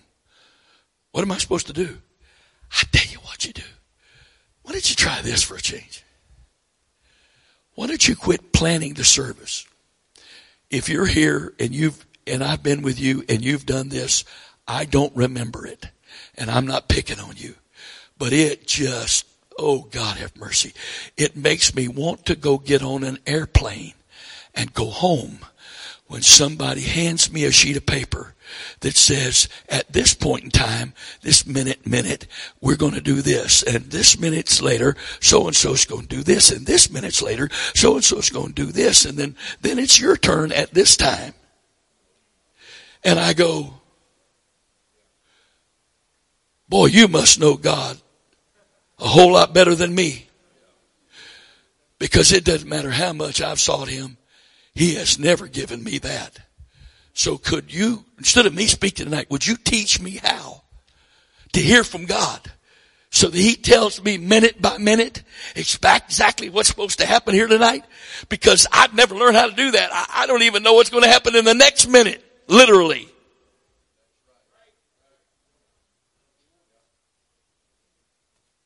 Well, brother, right? We do that. Don't tell me. I don't want to know. I want to. Th- I want to think better of you than that.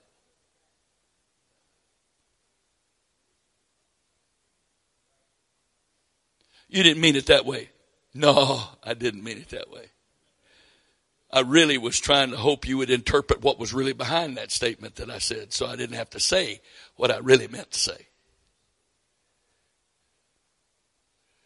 What would be wrong with making up your mind to follow the Spirit every time you come together? Because the church gathering together is the absolute will of God.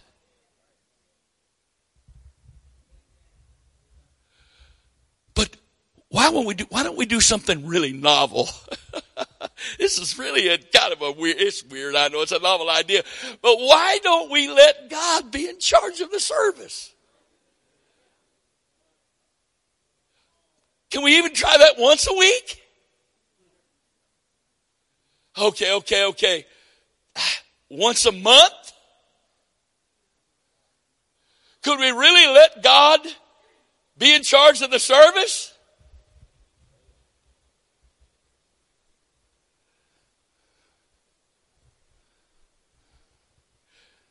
I really honestly think that in many cases, worship leaders should be in charge of the church. Because they know what songs they're going to sing a month from now. I often go to the pulpit, don't even know what I'm going to preach. So they obviously had to have it in with God. I don't know. I don't have it. Be- because they know. They know. And it doesn't matter what's happening. They're going by what they know. It's because it's set. It's, we practiced this. This is the way it's going to be because we practiced it. Brother Wright, you're being unkind. No, I'm not. I'm pleading the cause of Christ and the lost. Because the, what's standing between Christ and the lost is you and me. And if we're not functioning according to His plan and purpose, then we're not facilitators, we are obstructionists.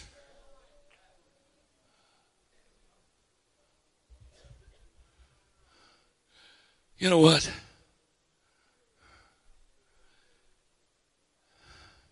The only really way you know, Pastor, if people are submitted to you, is if occasionally you tell them no.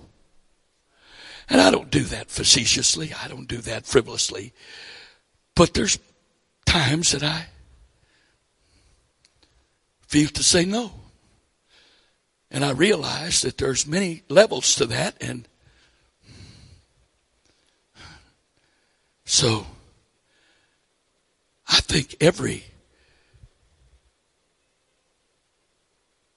group of wonderful people that give themselves to play, playing and leading need to occasionally have a service where the pastor says, thank you for all you've done, but we don't need you tonight.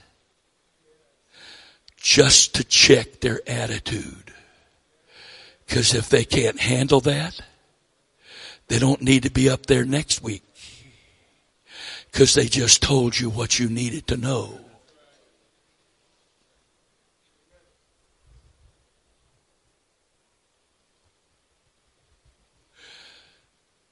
Not by might, nor by power, but by my spirit, saith the Lord. Brother Wright, what you're talking about sounds like chaos.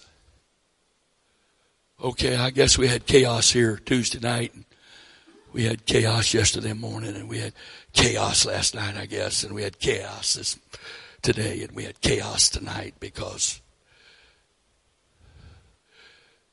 There was nothing being done but following the next step, step by step, as the Lord has led.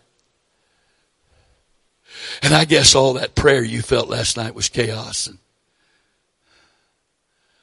all this conviction is chaos and all this faith working is chaos because obviously it hasn't been scripted out.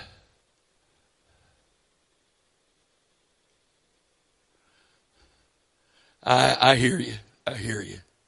Brother Wright, do you know how far different this is than what most people are doing in Pentecost today?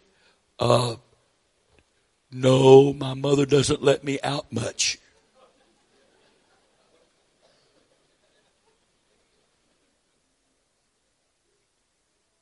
Really? Do I know? Well, thankfully, thankfully, when you say, teach stuff like this, you don't get invited very many of those places. Isn't that sad?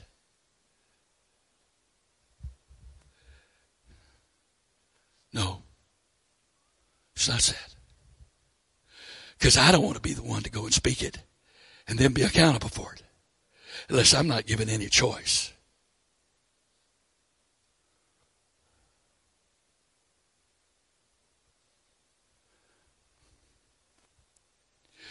There is deep in the spirit in this service a spirit of utterance. Ephesians chapter 6.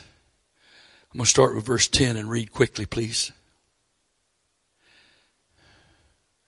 And I'll show you parts, a part of this verse we almost never, ever pray. Ephesians chapter 6. Finally, my brethren, be strong in the Lord and the power of his might. Put on the whole armor of God that you may be able to stand against the wiles of the devil. For we wrestle not against flesh and blood, but against principalities, powers, against rulers of darkness of this world, against spiritual wickedness in high places. Wherefore, take unto you the whole armor of God that you may be able to withstand, withstand in the evil day and having done all to stand. Stand therefore having your loins girded about with truth and having on the breastplate of righteousness and your feet shod with the preparation of the gospel of peace. Now there are three offensive weapons. We haven't got to the first one yet. Above all, taking the shield of faith, wherewith you shall be able to quench all the fire darts of the wicked. And take the helmet of salvation. That's the end of the list of defensive armor and weapons. Everything after this is an offensive weapon. Take the helmet of salvation and take it's not there because of, the redundancy that's not necessary. So we, our brain supplies it because that's how we talk. And take the sword of the Spirit, the word sword there, uh, which is the word of God. The word word there is rhema. Take the sword of the Spirit, which is the rhema of God. You know, it is the spirit that quickeneth, the flesh profiteth nothing. The rhema that I speak unto you, they are spirit and they are life. Right? Here's the second offensive weapon praying always with all prayer and supplication in the Spirit, watching thereunto with all perseverance and supplication for all saints. Here it is, number three. Paul said, pray for me. Pray for you, Paul? Oh yeah. Pray for me. What am I supposed to pray for you? That utterance may be given unto me, that I may open my mouth boldly to make known the mystery of the gospel. There is a spirit of utterance in here. There is an unction in here that's working at a depth and level that some of us haven't actually tapped down that far yet, but it's there in you right now. It's there. There's a spirit of unction there's a spirit of utterance that's working in this place tonight. It's the spirit of faith. It's the spirit that if yielded to and released, you would speak Rhema, not to me, but in the atmosphere.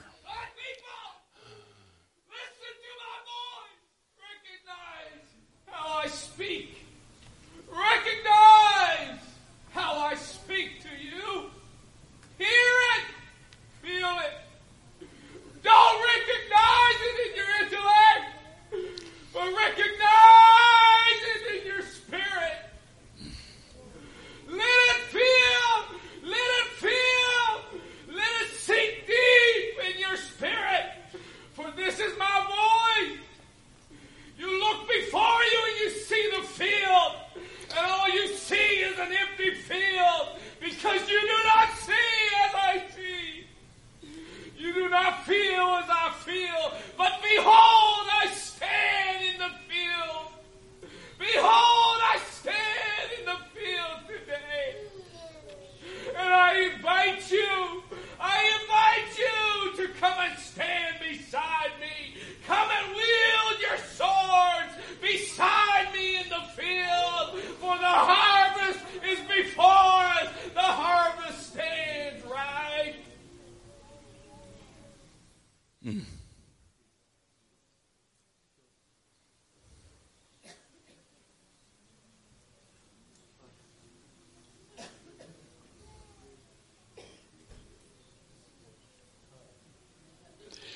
There are words that the Lord would like to speak into your situation, into your family, into your church, into your field, into your life. There are things He would like to say. There are things He would like to release tonight. But I can't release them for you. These men of God cannot release them for you.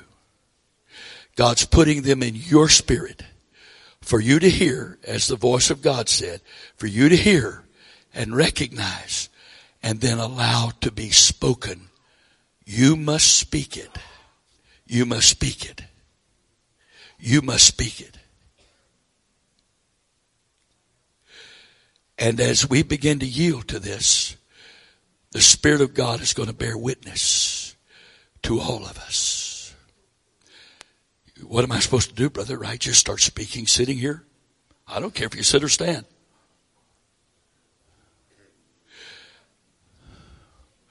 For some of you, there's things that's gone through your mind and spirit for weeks and months and maybe years, but you haven't spoken those things. You haven't spoken them out. And I'm saying to you to remember this tonight, that what you're speaking tonight, you will continue to speak. And uh, whatever else God adds to it. That when you go to prayer, your prayer's not going to be asking.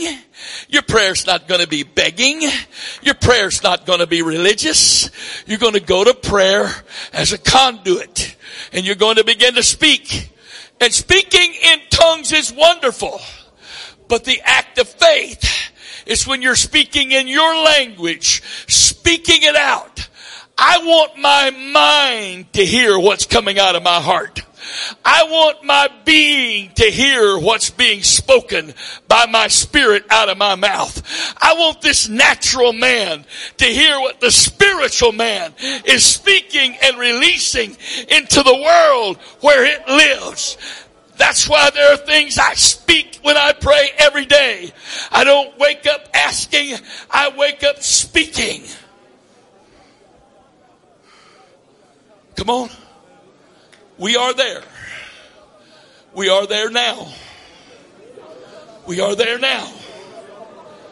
You're going to enter into the spirit of faith or it's not happening. And from this night forward, Every time you ask for God to do what He's telling you to speak to do, you will just be cursing the word that He wants you to speak because you're asking instead of speaking. It's unbelief. It's unbelief. And when God gives you something to speak, to release that rhema as faith, and you ask God to do it rather than to speak it as a word of faith, you are cursing that word. I never said anything like that in my life. Is it God or not?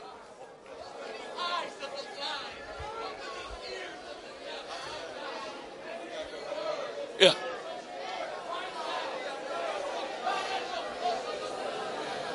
Some of you are full to death of Rhema. Rhema that God has been piling up in your spirit for days and weeks and months and years. God has been piling up Rhema in your spirit, but you haven't been speaking it. You haven't been activating that Rhema by being God's conduit. You haven't been doing it.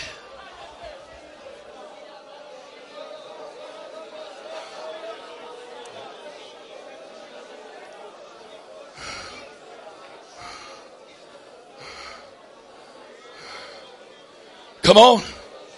Come on.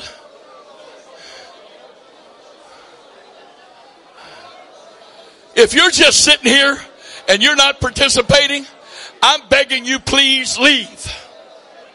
If you're sitting here and you're not participating in the flow of this, I'm asking you to vacate this auditorium.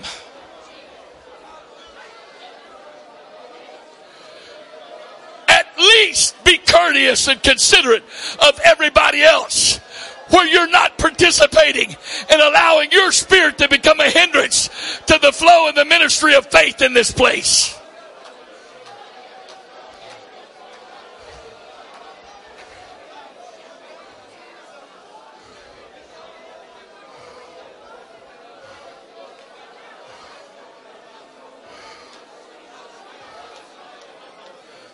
Come on.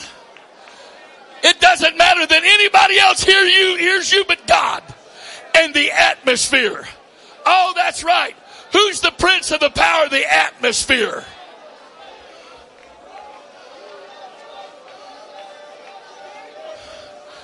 You're releasing Rhema into the atmosphere. The same word that was released when he said, let there be light.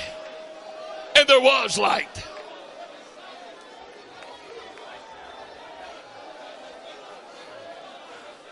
My, my, my, my, my, it's happening. It's happening. It's happening. It's happening. If you know something is the will of God, speak it. Don't ask for God to do His will. It's already His will. Release His will. Speak His will. Speak it. Speak His rhema. Speak it. Those people you've got a burden for, speak what He gives you about them so that they can be saved. Speak to your city. Speak to the church you're a part of. The Lord has Rhema. You won't run out of Rhema to speak. My God. My, my, my, my, my, my.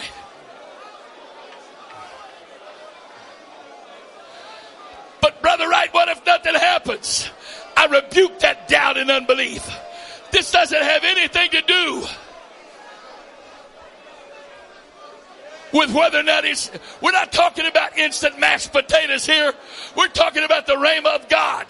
If you believe it and you speak it, it will come to pass.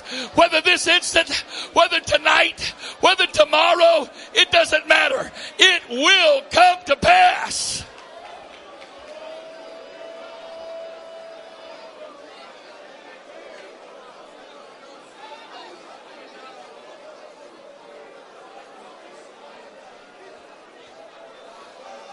I believe in speaking in tongues, but it's not time to speak in tongues.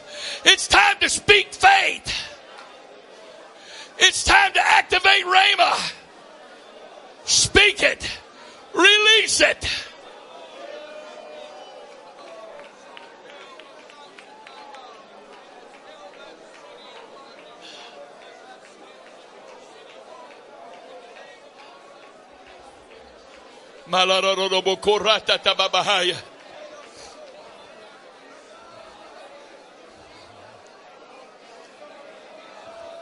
In the name of Jesus.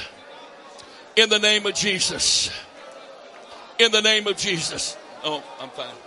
Thank you. In the name of Jesus.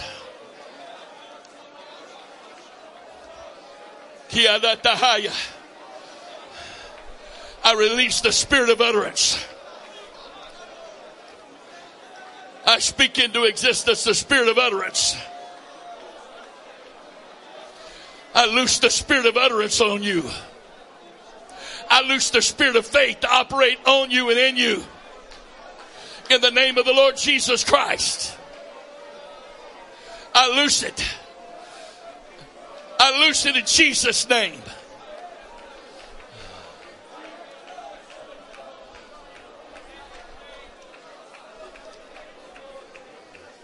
In the name of Jesus. In the name of Jesus. Come on. Come on. Well, I don't know what else to say. Just listen. It'll come. Just listen.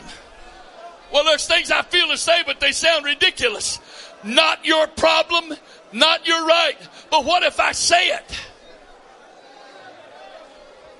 I think God can handle it. If in your honesty and sincerity, you're speaking it, and it's not His will, I think He can handle that. I think He can, I, can, I think He can do that. He's much more concerned about whether or not you'll speak than that if you're going to speak something that binds him. He's not bound by what you say. He's the one trying to get you to speak.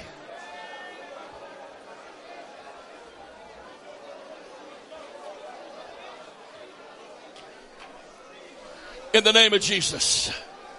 In the name of Jesus. Itahala ratahaya. Tiekala ratatahaya. Yekie kala ratatahaya.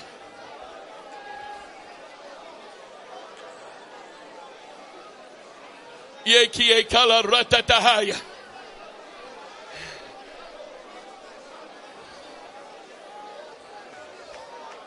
Speak to your family. Speak to your home. Speak to your neighborhood. Speak to your people on your job. Speak to your job. Speak to your school.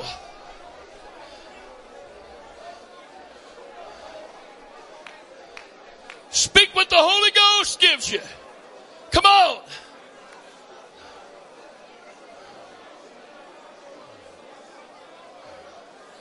Oh, Brother Wright, this feels so foolish. I wonder who wants you to feel like that. I feel so foolish doing this, Brother Wright.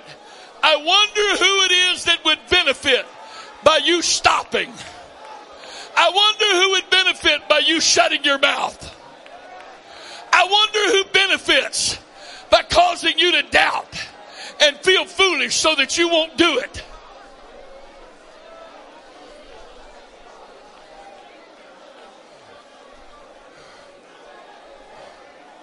In the name of Jesus. In the name of Jesus. In the name of Jesus. Itaha. Ima amamaha satata babaha.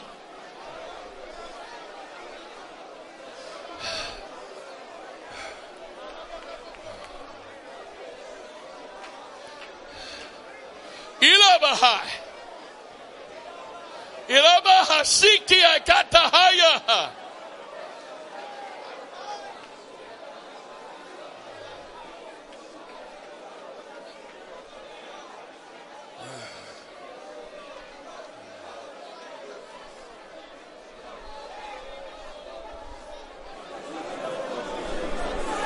If you're done, you're welcome to go. In fact, if you're done, I'm asking you to go. Not trying to be rude, not trying to be unkind, but the Spirit of God's flowing here. And if you're not in that flow, then you're done. It's time to go.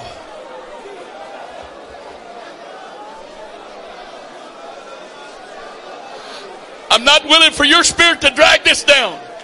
Honestly, if you're done, it's time to go. No spectators tonight. No spectators tonight. Nobody in the stands with their thumb going up or down. No, no. If you're done, you're gone. Get your stuff together. See you tomorrow. God bless you.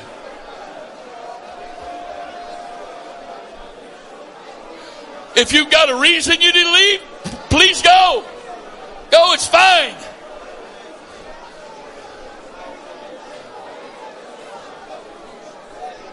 In the name of Jesus. In the name of Jesus. In the name of Jesus. Ilamana na na mahaya. Kasikie katahaya.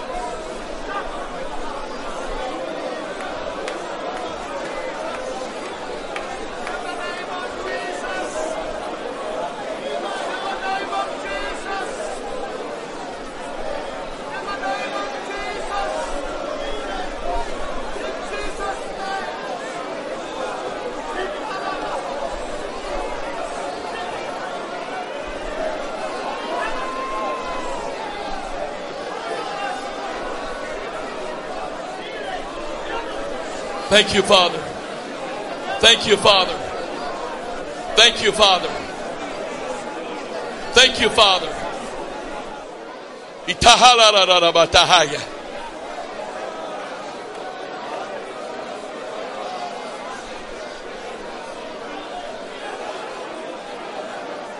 Thank you, Father.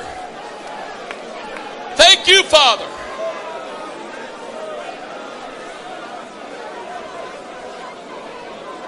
Thank you, Father. Thank you, Father.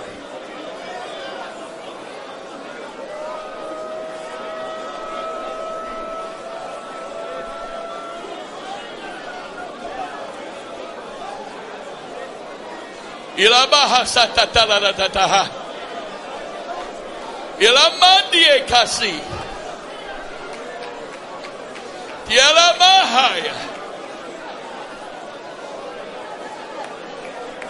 kalara rara rieta haya lara tatataka haya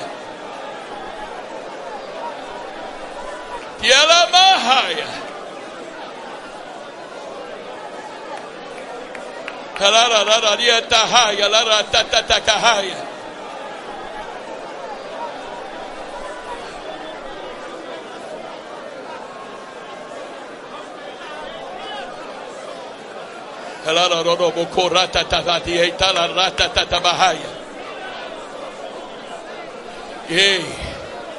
Ikabahaya. Ikiala rata ha ha. Ta ha ha.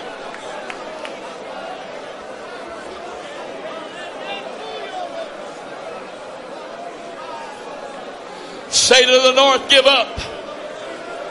Speak to the south, keep not back. Speak to the east and west to release the children of God to come home. There's all kind of stuff that's in logos that we have a right to speak because God's just waiting on us to speak it. Speak to the north to give up. Speak to the south to keep keep, keep not back. Speak, speak to the east and west to release the children of God to come home. To be revived, renewed, brought back to Him. Hilobukosakaha.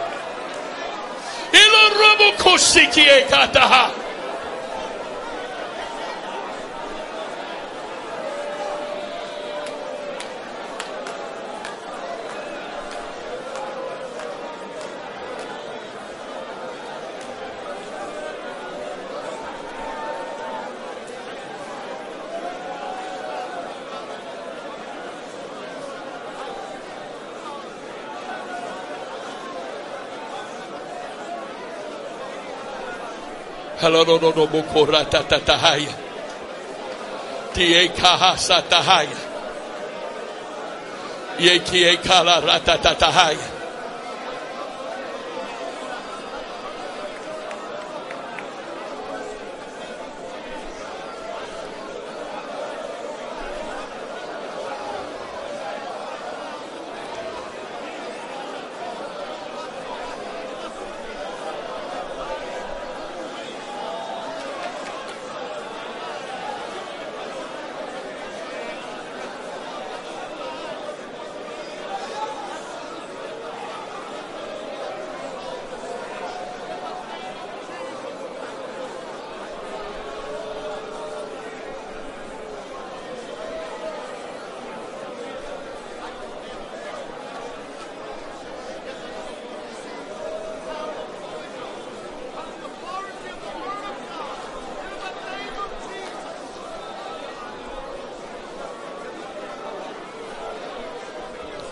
Malororobo korata tata babahaya. Tie kie kala rata haya. Ye la bahaya la rata tahaya. Tie la bahaya. Tie. In the name of Jesus. In the name of Jesus. Alorobo korata bahaya. Now hear me. I'm not trying to stop God or stop you. I'm just I'm just saying to you, This is not for a, a for tonight only thing. God wants this to become your pattern. He wants this to become your lifestyle. All, all of what we call the Lord's Prayer is things we're supposed to be speaking every day. They're things we're supposed to be speaking, not asking for. In the name of the Lord Jesus Christ, I, le- I release the name of Jesus in the earth to be manifested in and through the body of Christ, especially those under the covering of this authority. And I'll pray that a while. That your name might be sanctified, that your name might be glorified, that your name might be praised and honored, glory and trusted in. I release the name of Jesus to save as the word of God says. I release the name of Jesus to be the strong tower of our protection as the word of God says. See, a lot of this is praying in the spirit out loud what the word says. I have a right to pray what the word says because it's principles. It's principles of God He wants released into the earth. I release the kingdom of God to be manifested and demonstrated in the earth that the word of God might be confirmed. I loose the, the authority of God and the, the power of God to take dominion in the earth that souls would be delivered in the name of Jesus from darkness and from blindness and from the spirit of, of religious tradition and from iniquity and from heresy and you can go a long time on that, you see. And then in the name of the Lord Jesus Christ, I release the will of God as it's already purposed in heaven to come to pass in the earth in, by, and through the body of Christ, especially those under the covering of this authority. That's how I pray every day. And it goes from there, see. I bind the, and rebuke the devourer. I command that he loose the resources of the kingdom and I loose the, I command the windows of heaven to be open and that the resources of the kingdom be supplied to those that have proven that they will be faithful in giving it to, for the use of the kingdom of God to preach the gospel to every creature. I loose the spirit of grace and the spirit of the fear of the Lord and the spirit of the love of God to convict us and empower us to forgive every sin and every grudge, to close every door to the adversary in our lives. I loose the spirit of repentance and the spirit of confession that we would, we would repent of every sin to close every avenue of the adversary. I loose the spirit of grace to empower us to be crucified with Christ so that we will not be led by our flesh into temptation. I loose the authority of God that by that authority we would tread on serpents and scorpions and over all the power of the enemy so that we would be delivered from the evil one. I loose the Spirit of God and the Spirit of grace to search our motives so that everything we're doing is done for the kingdom and by your power and not our own and for your glory and not our own. Let the Spirit of God, I loose the Spirit of God and the Word of God to shine in our heart, in my heart and check my motives and bring me into the place that the words of my mouth and the meditations of my heart are acceptable to you, Father.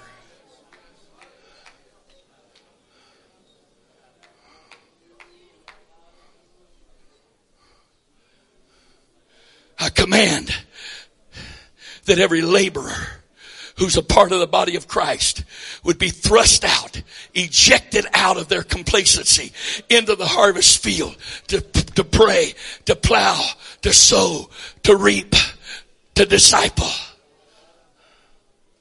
Whatever you have to do to do that, Father, I release it to be done that the laborers would not be able to stay in the barn or the house, but would have to go into the fields.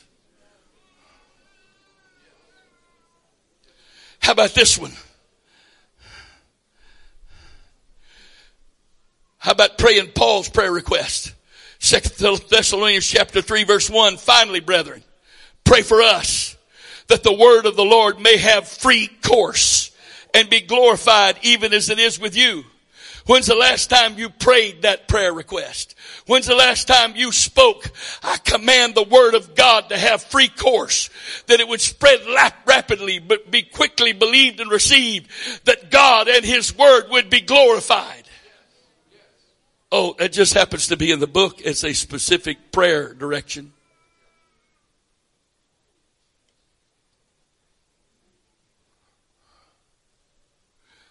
The problem is, if you surrender to being God's conduit and you pray this way, you will never run out of something to pray before you run out of time to pray it.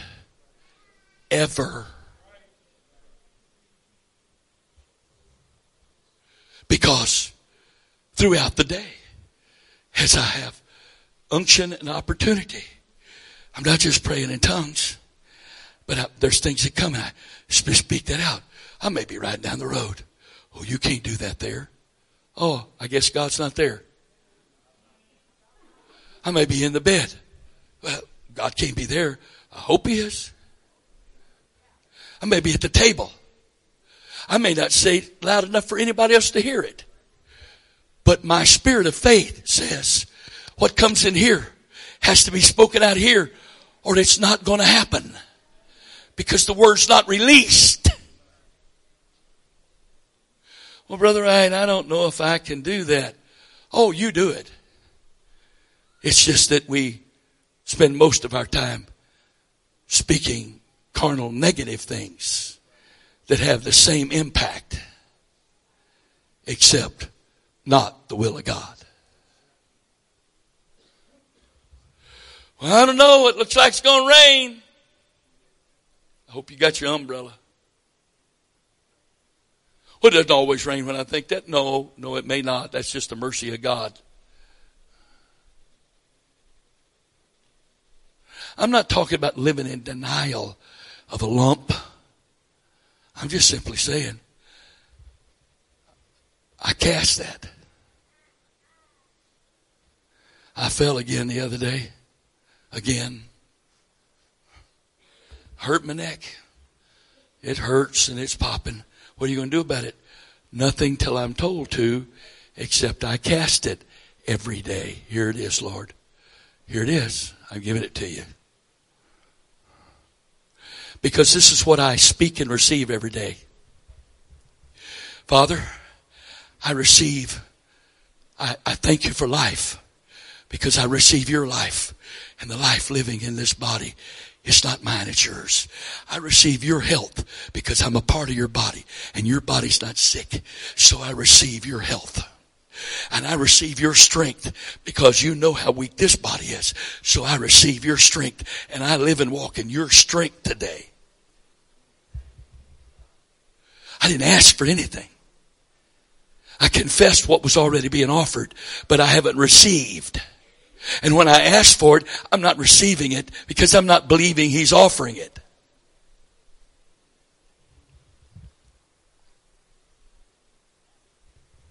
If we're sitting at the table and you say, pass the meat, please. I don't hear that as, oh, please. Would you please pass the meat? I'd like to have some of that meat. Please pass the meat. Because if you did that, I probably wouldn't do it because I'm just that ornery. If you're invited to this table, everything on this table is yours to partake of if you choose. If you want some, when you say pass the meat, that I'm expecting that that is a confession of your faith, that I'm about to pick up the meat and hand it to you.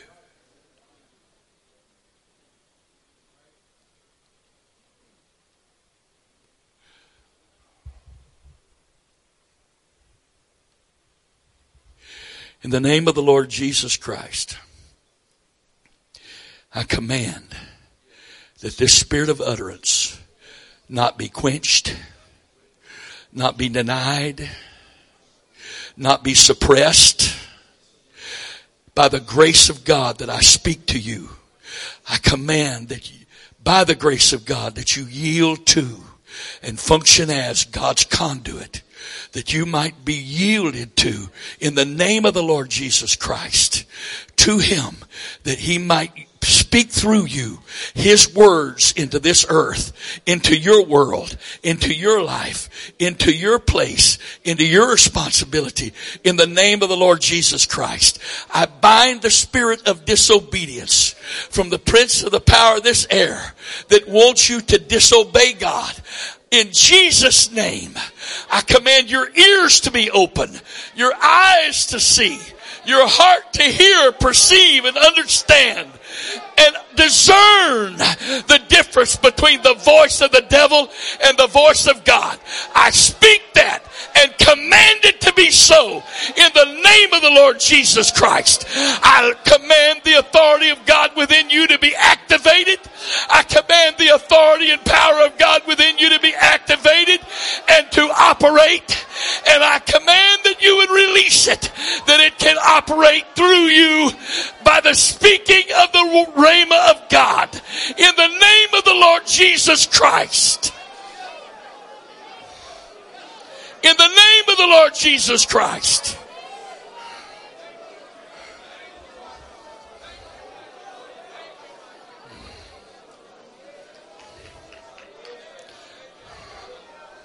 Father, you have promised that you're going to do everything in your logos. So as your conduit, I command that logos be re- released into the earth to come to pass fully as you promised in the name of the Lord Jesus Christ. I command that the wisdom and the counsel of God be released into the earth to come to pass. I command that every plan and purpose of God be released into the earth to be fulfilled. In the name of the Lord Jesus Christ.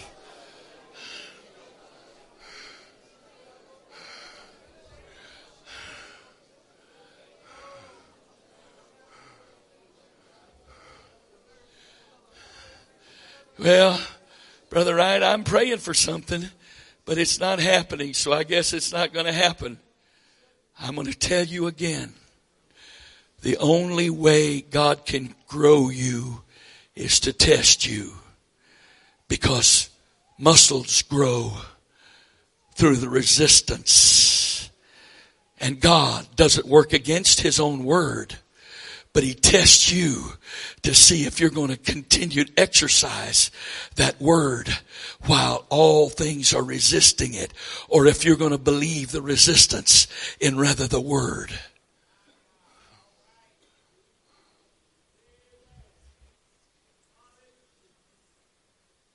When I've got something I've been asking for for a long time.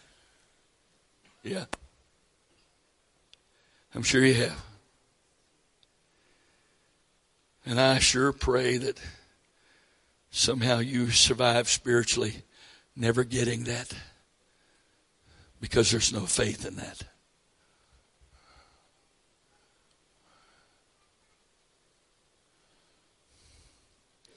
Because when we think of ask, we really think of begging. Please, God. Aren't you? Don't you feel bad for me, God?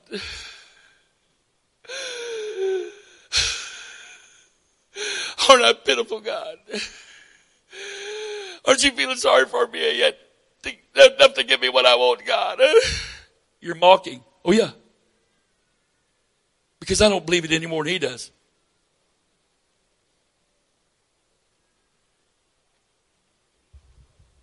Oh, but they're sincere. No, they're not. Just check it out about an hour after they're through praying like that. Watch them joking around, laughing, talking, kidding around. Nah. Nah.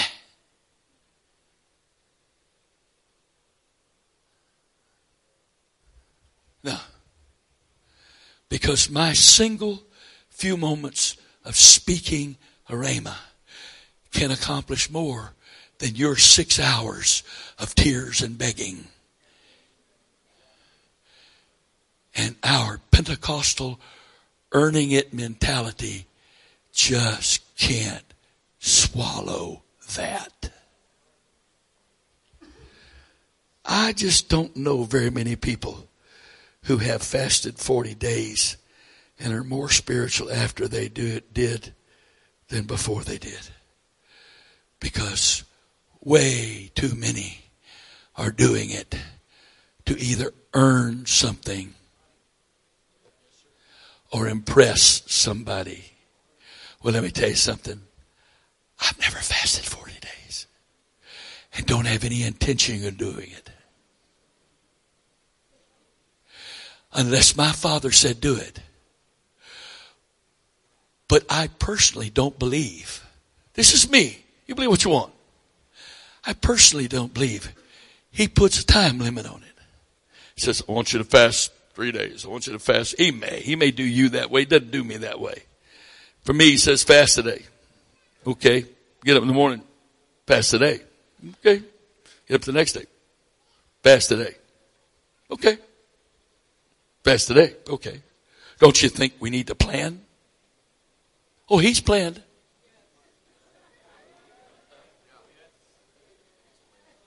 He planned. He has no obligation to tell you the plan.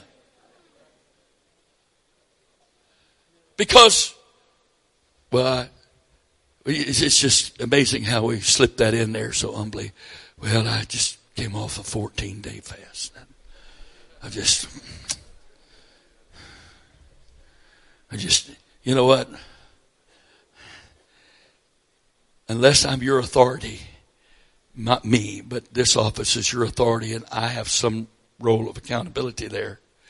If you tell me you fasted 40 days, I, got to wonder what your motive for that was.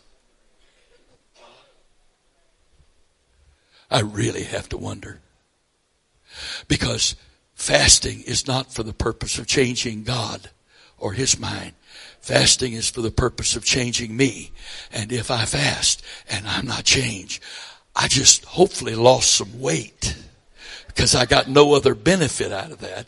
But usually if I'm fasting and I'm starving myself because I'm trying to earn something from God, I usually pig out so bad when I finally quit that whatever weight gain I lost is wiped out by what I gain more than I had before I started the fast. I don't know if this is the way God talks to me or deals with me, but I know that one of the men that had a great impact in my life, and when I tell you what he said, you'll know who it was. He said, I got all these guys running around fasting and praying, praying. I just believe we're supposed to feast and believe. And until you've seen as many people receive the Holy Ghost as he did, be careful you don't criticize. It sure worked for him. I'm not preaching against fasting. I believe in fasting. But I don't believe it's asceticism. Okay? I don't believe it's asceticism. I don't believe it is for the purpose of punishing myself so that I'm earning something from God.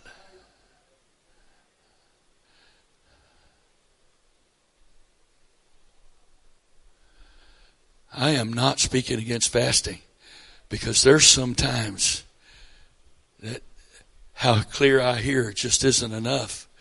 And I, fasting for me is not just not eating. It's trying to still every voice of influence in my life. Flesh, world, appetite, still all of those voices so that only his voice is what's coming through clear.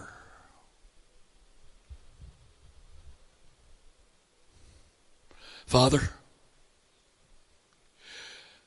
I give you thanks and praise and honor and glory for this night. I receive what you've said. And by your grace, I command that what you have said would be released and operative in my life. That you would work in me both the will and desire to do those things that you've said tonight, but also to empower me to daily practice what you have instructed here tonight. I receive it in Jesus' name. I believe it in Jesus' name. I yield to it in Jesus' name and give you the thanks for it in Jesus' name. I thank you for every individual that's here and those that have listened wherever they are.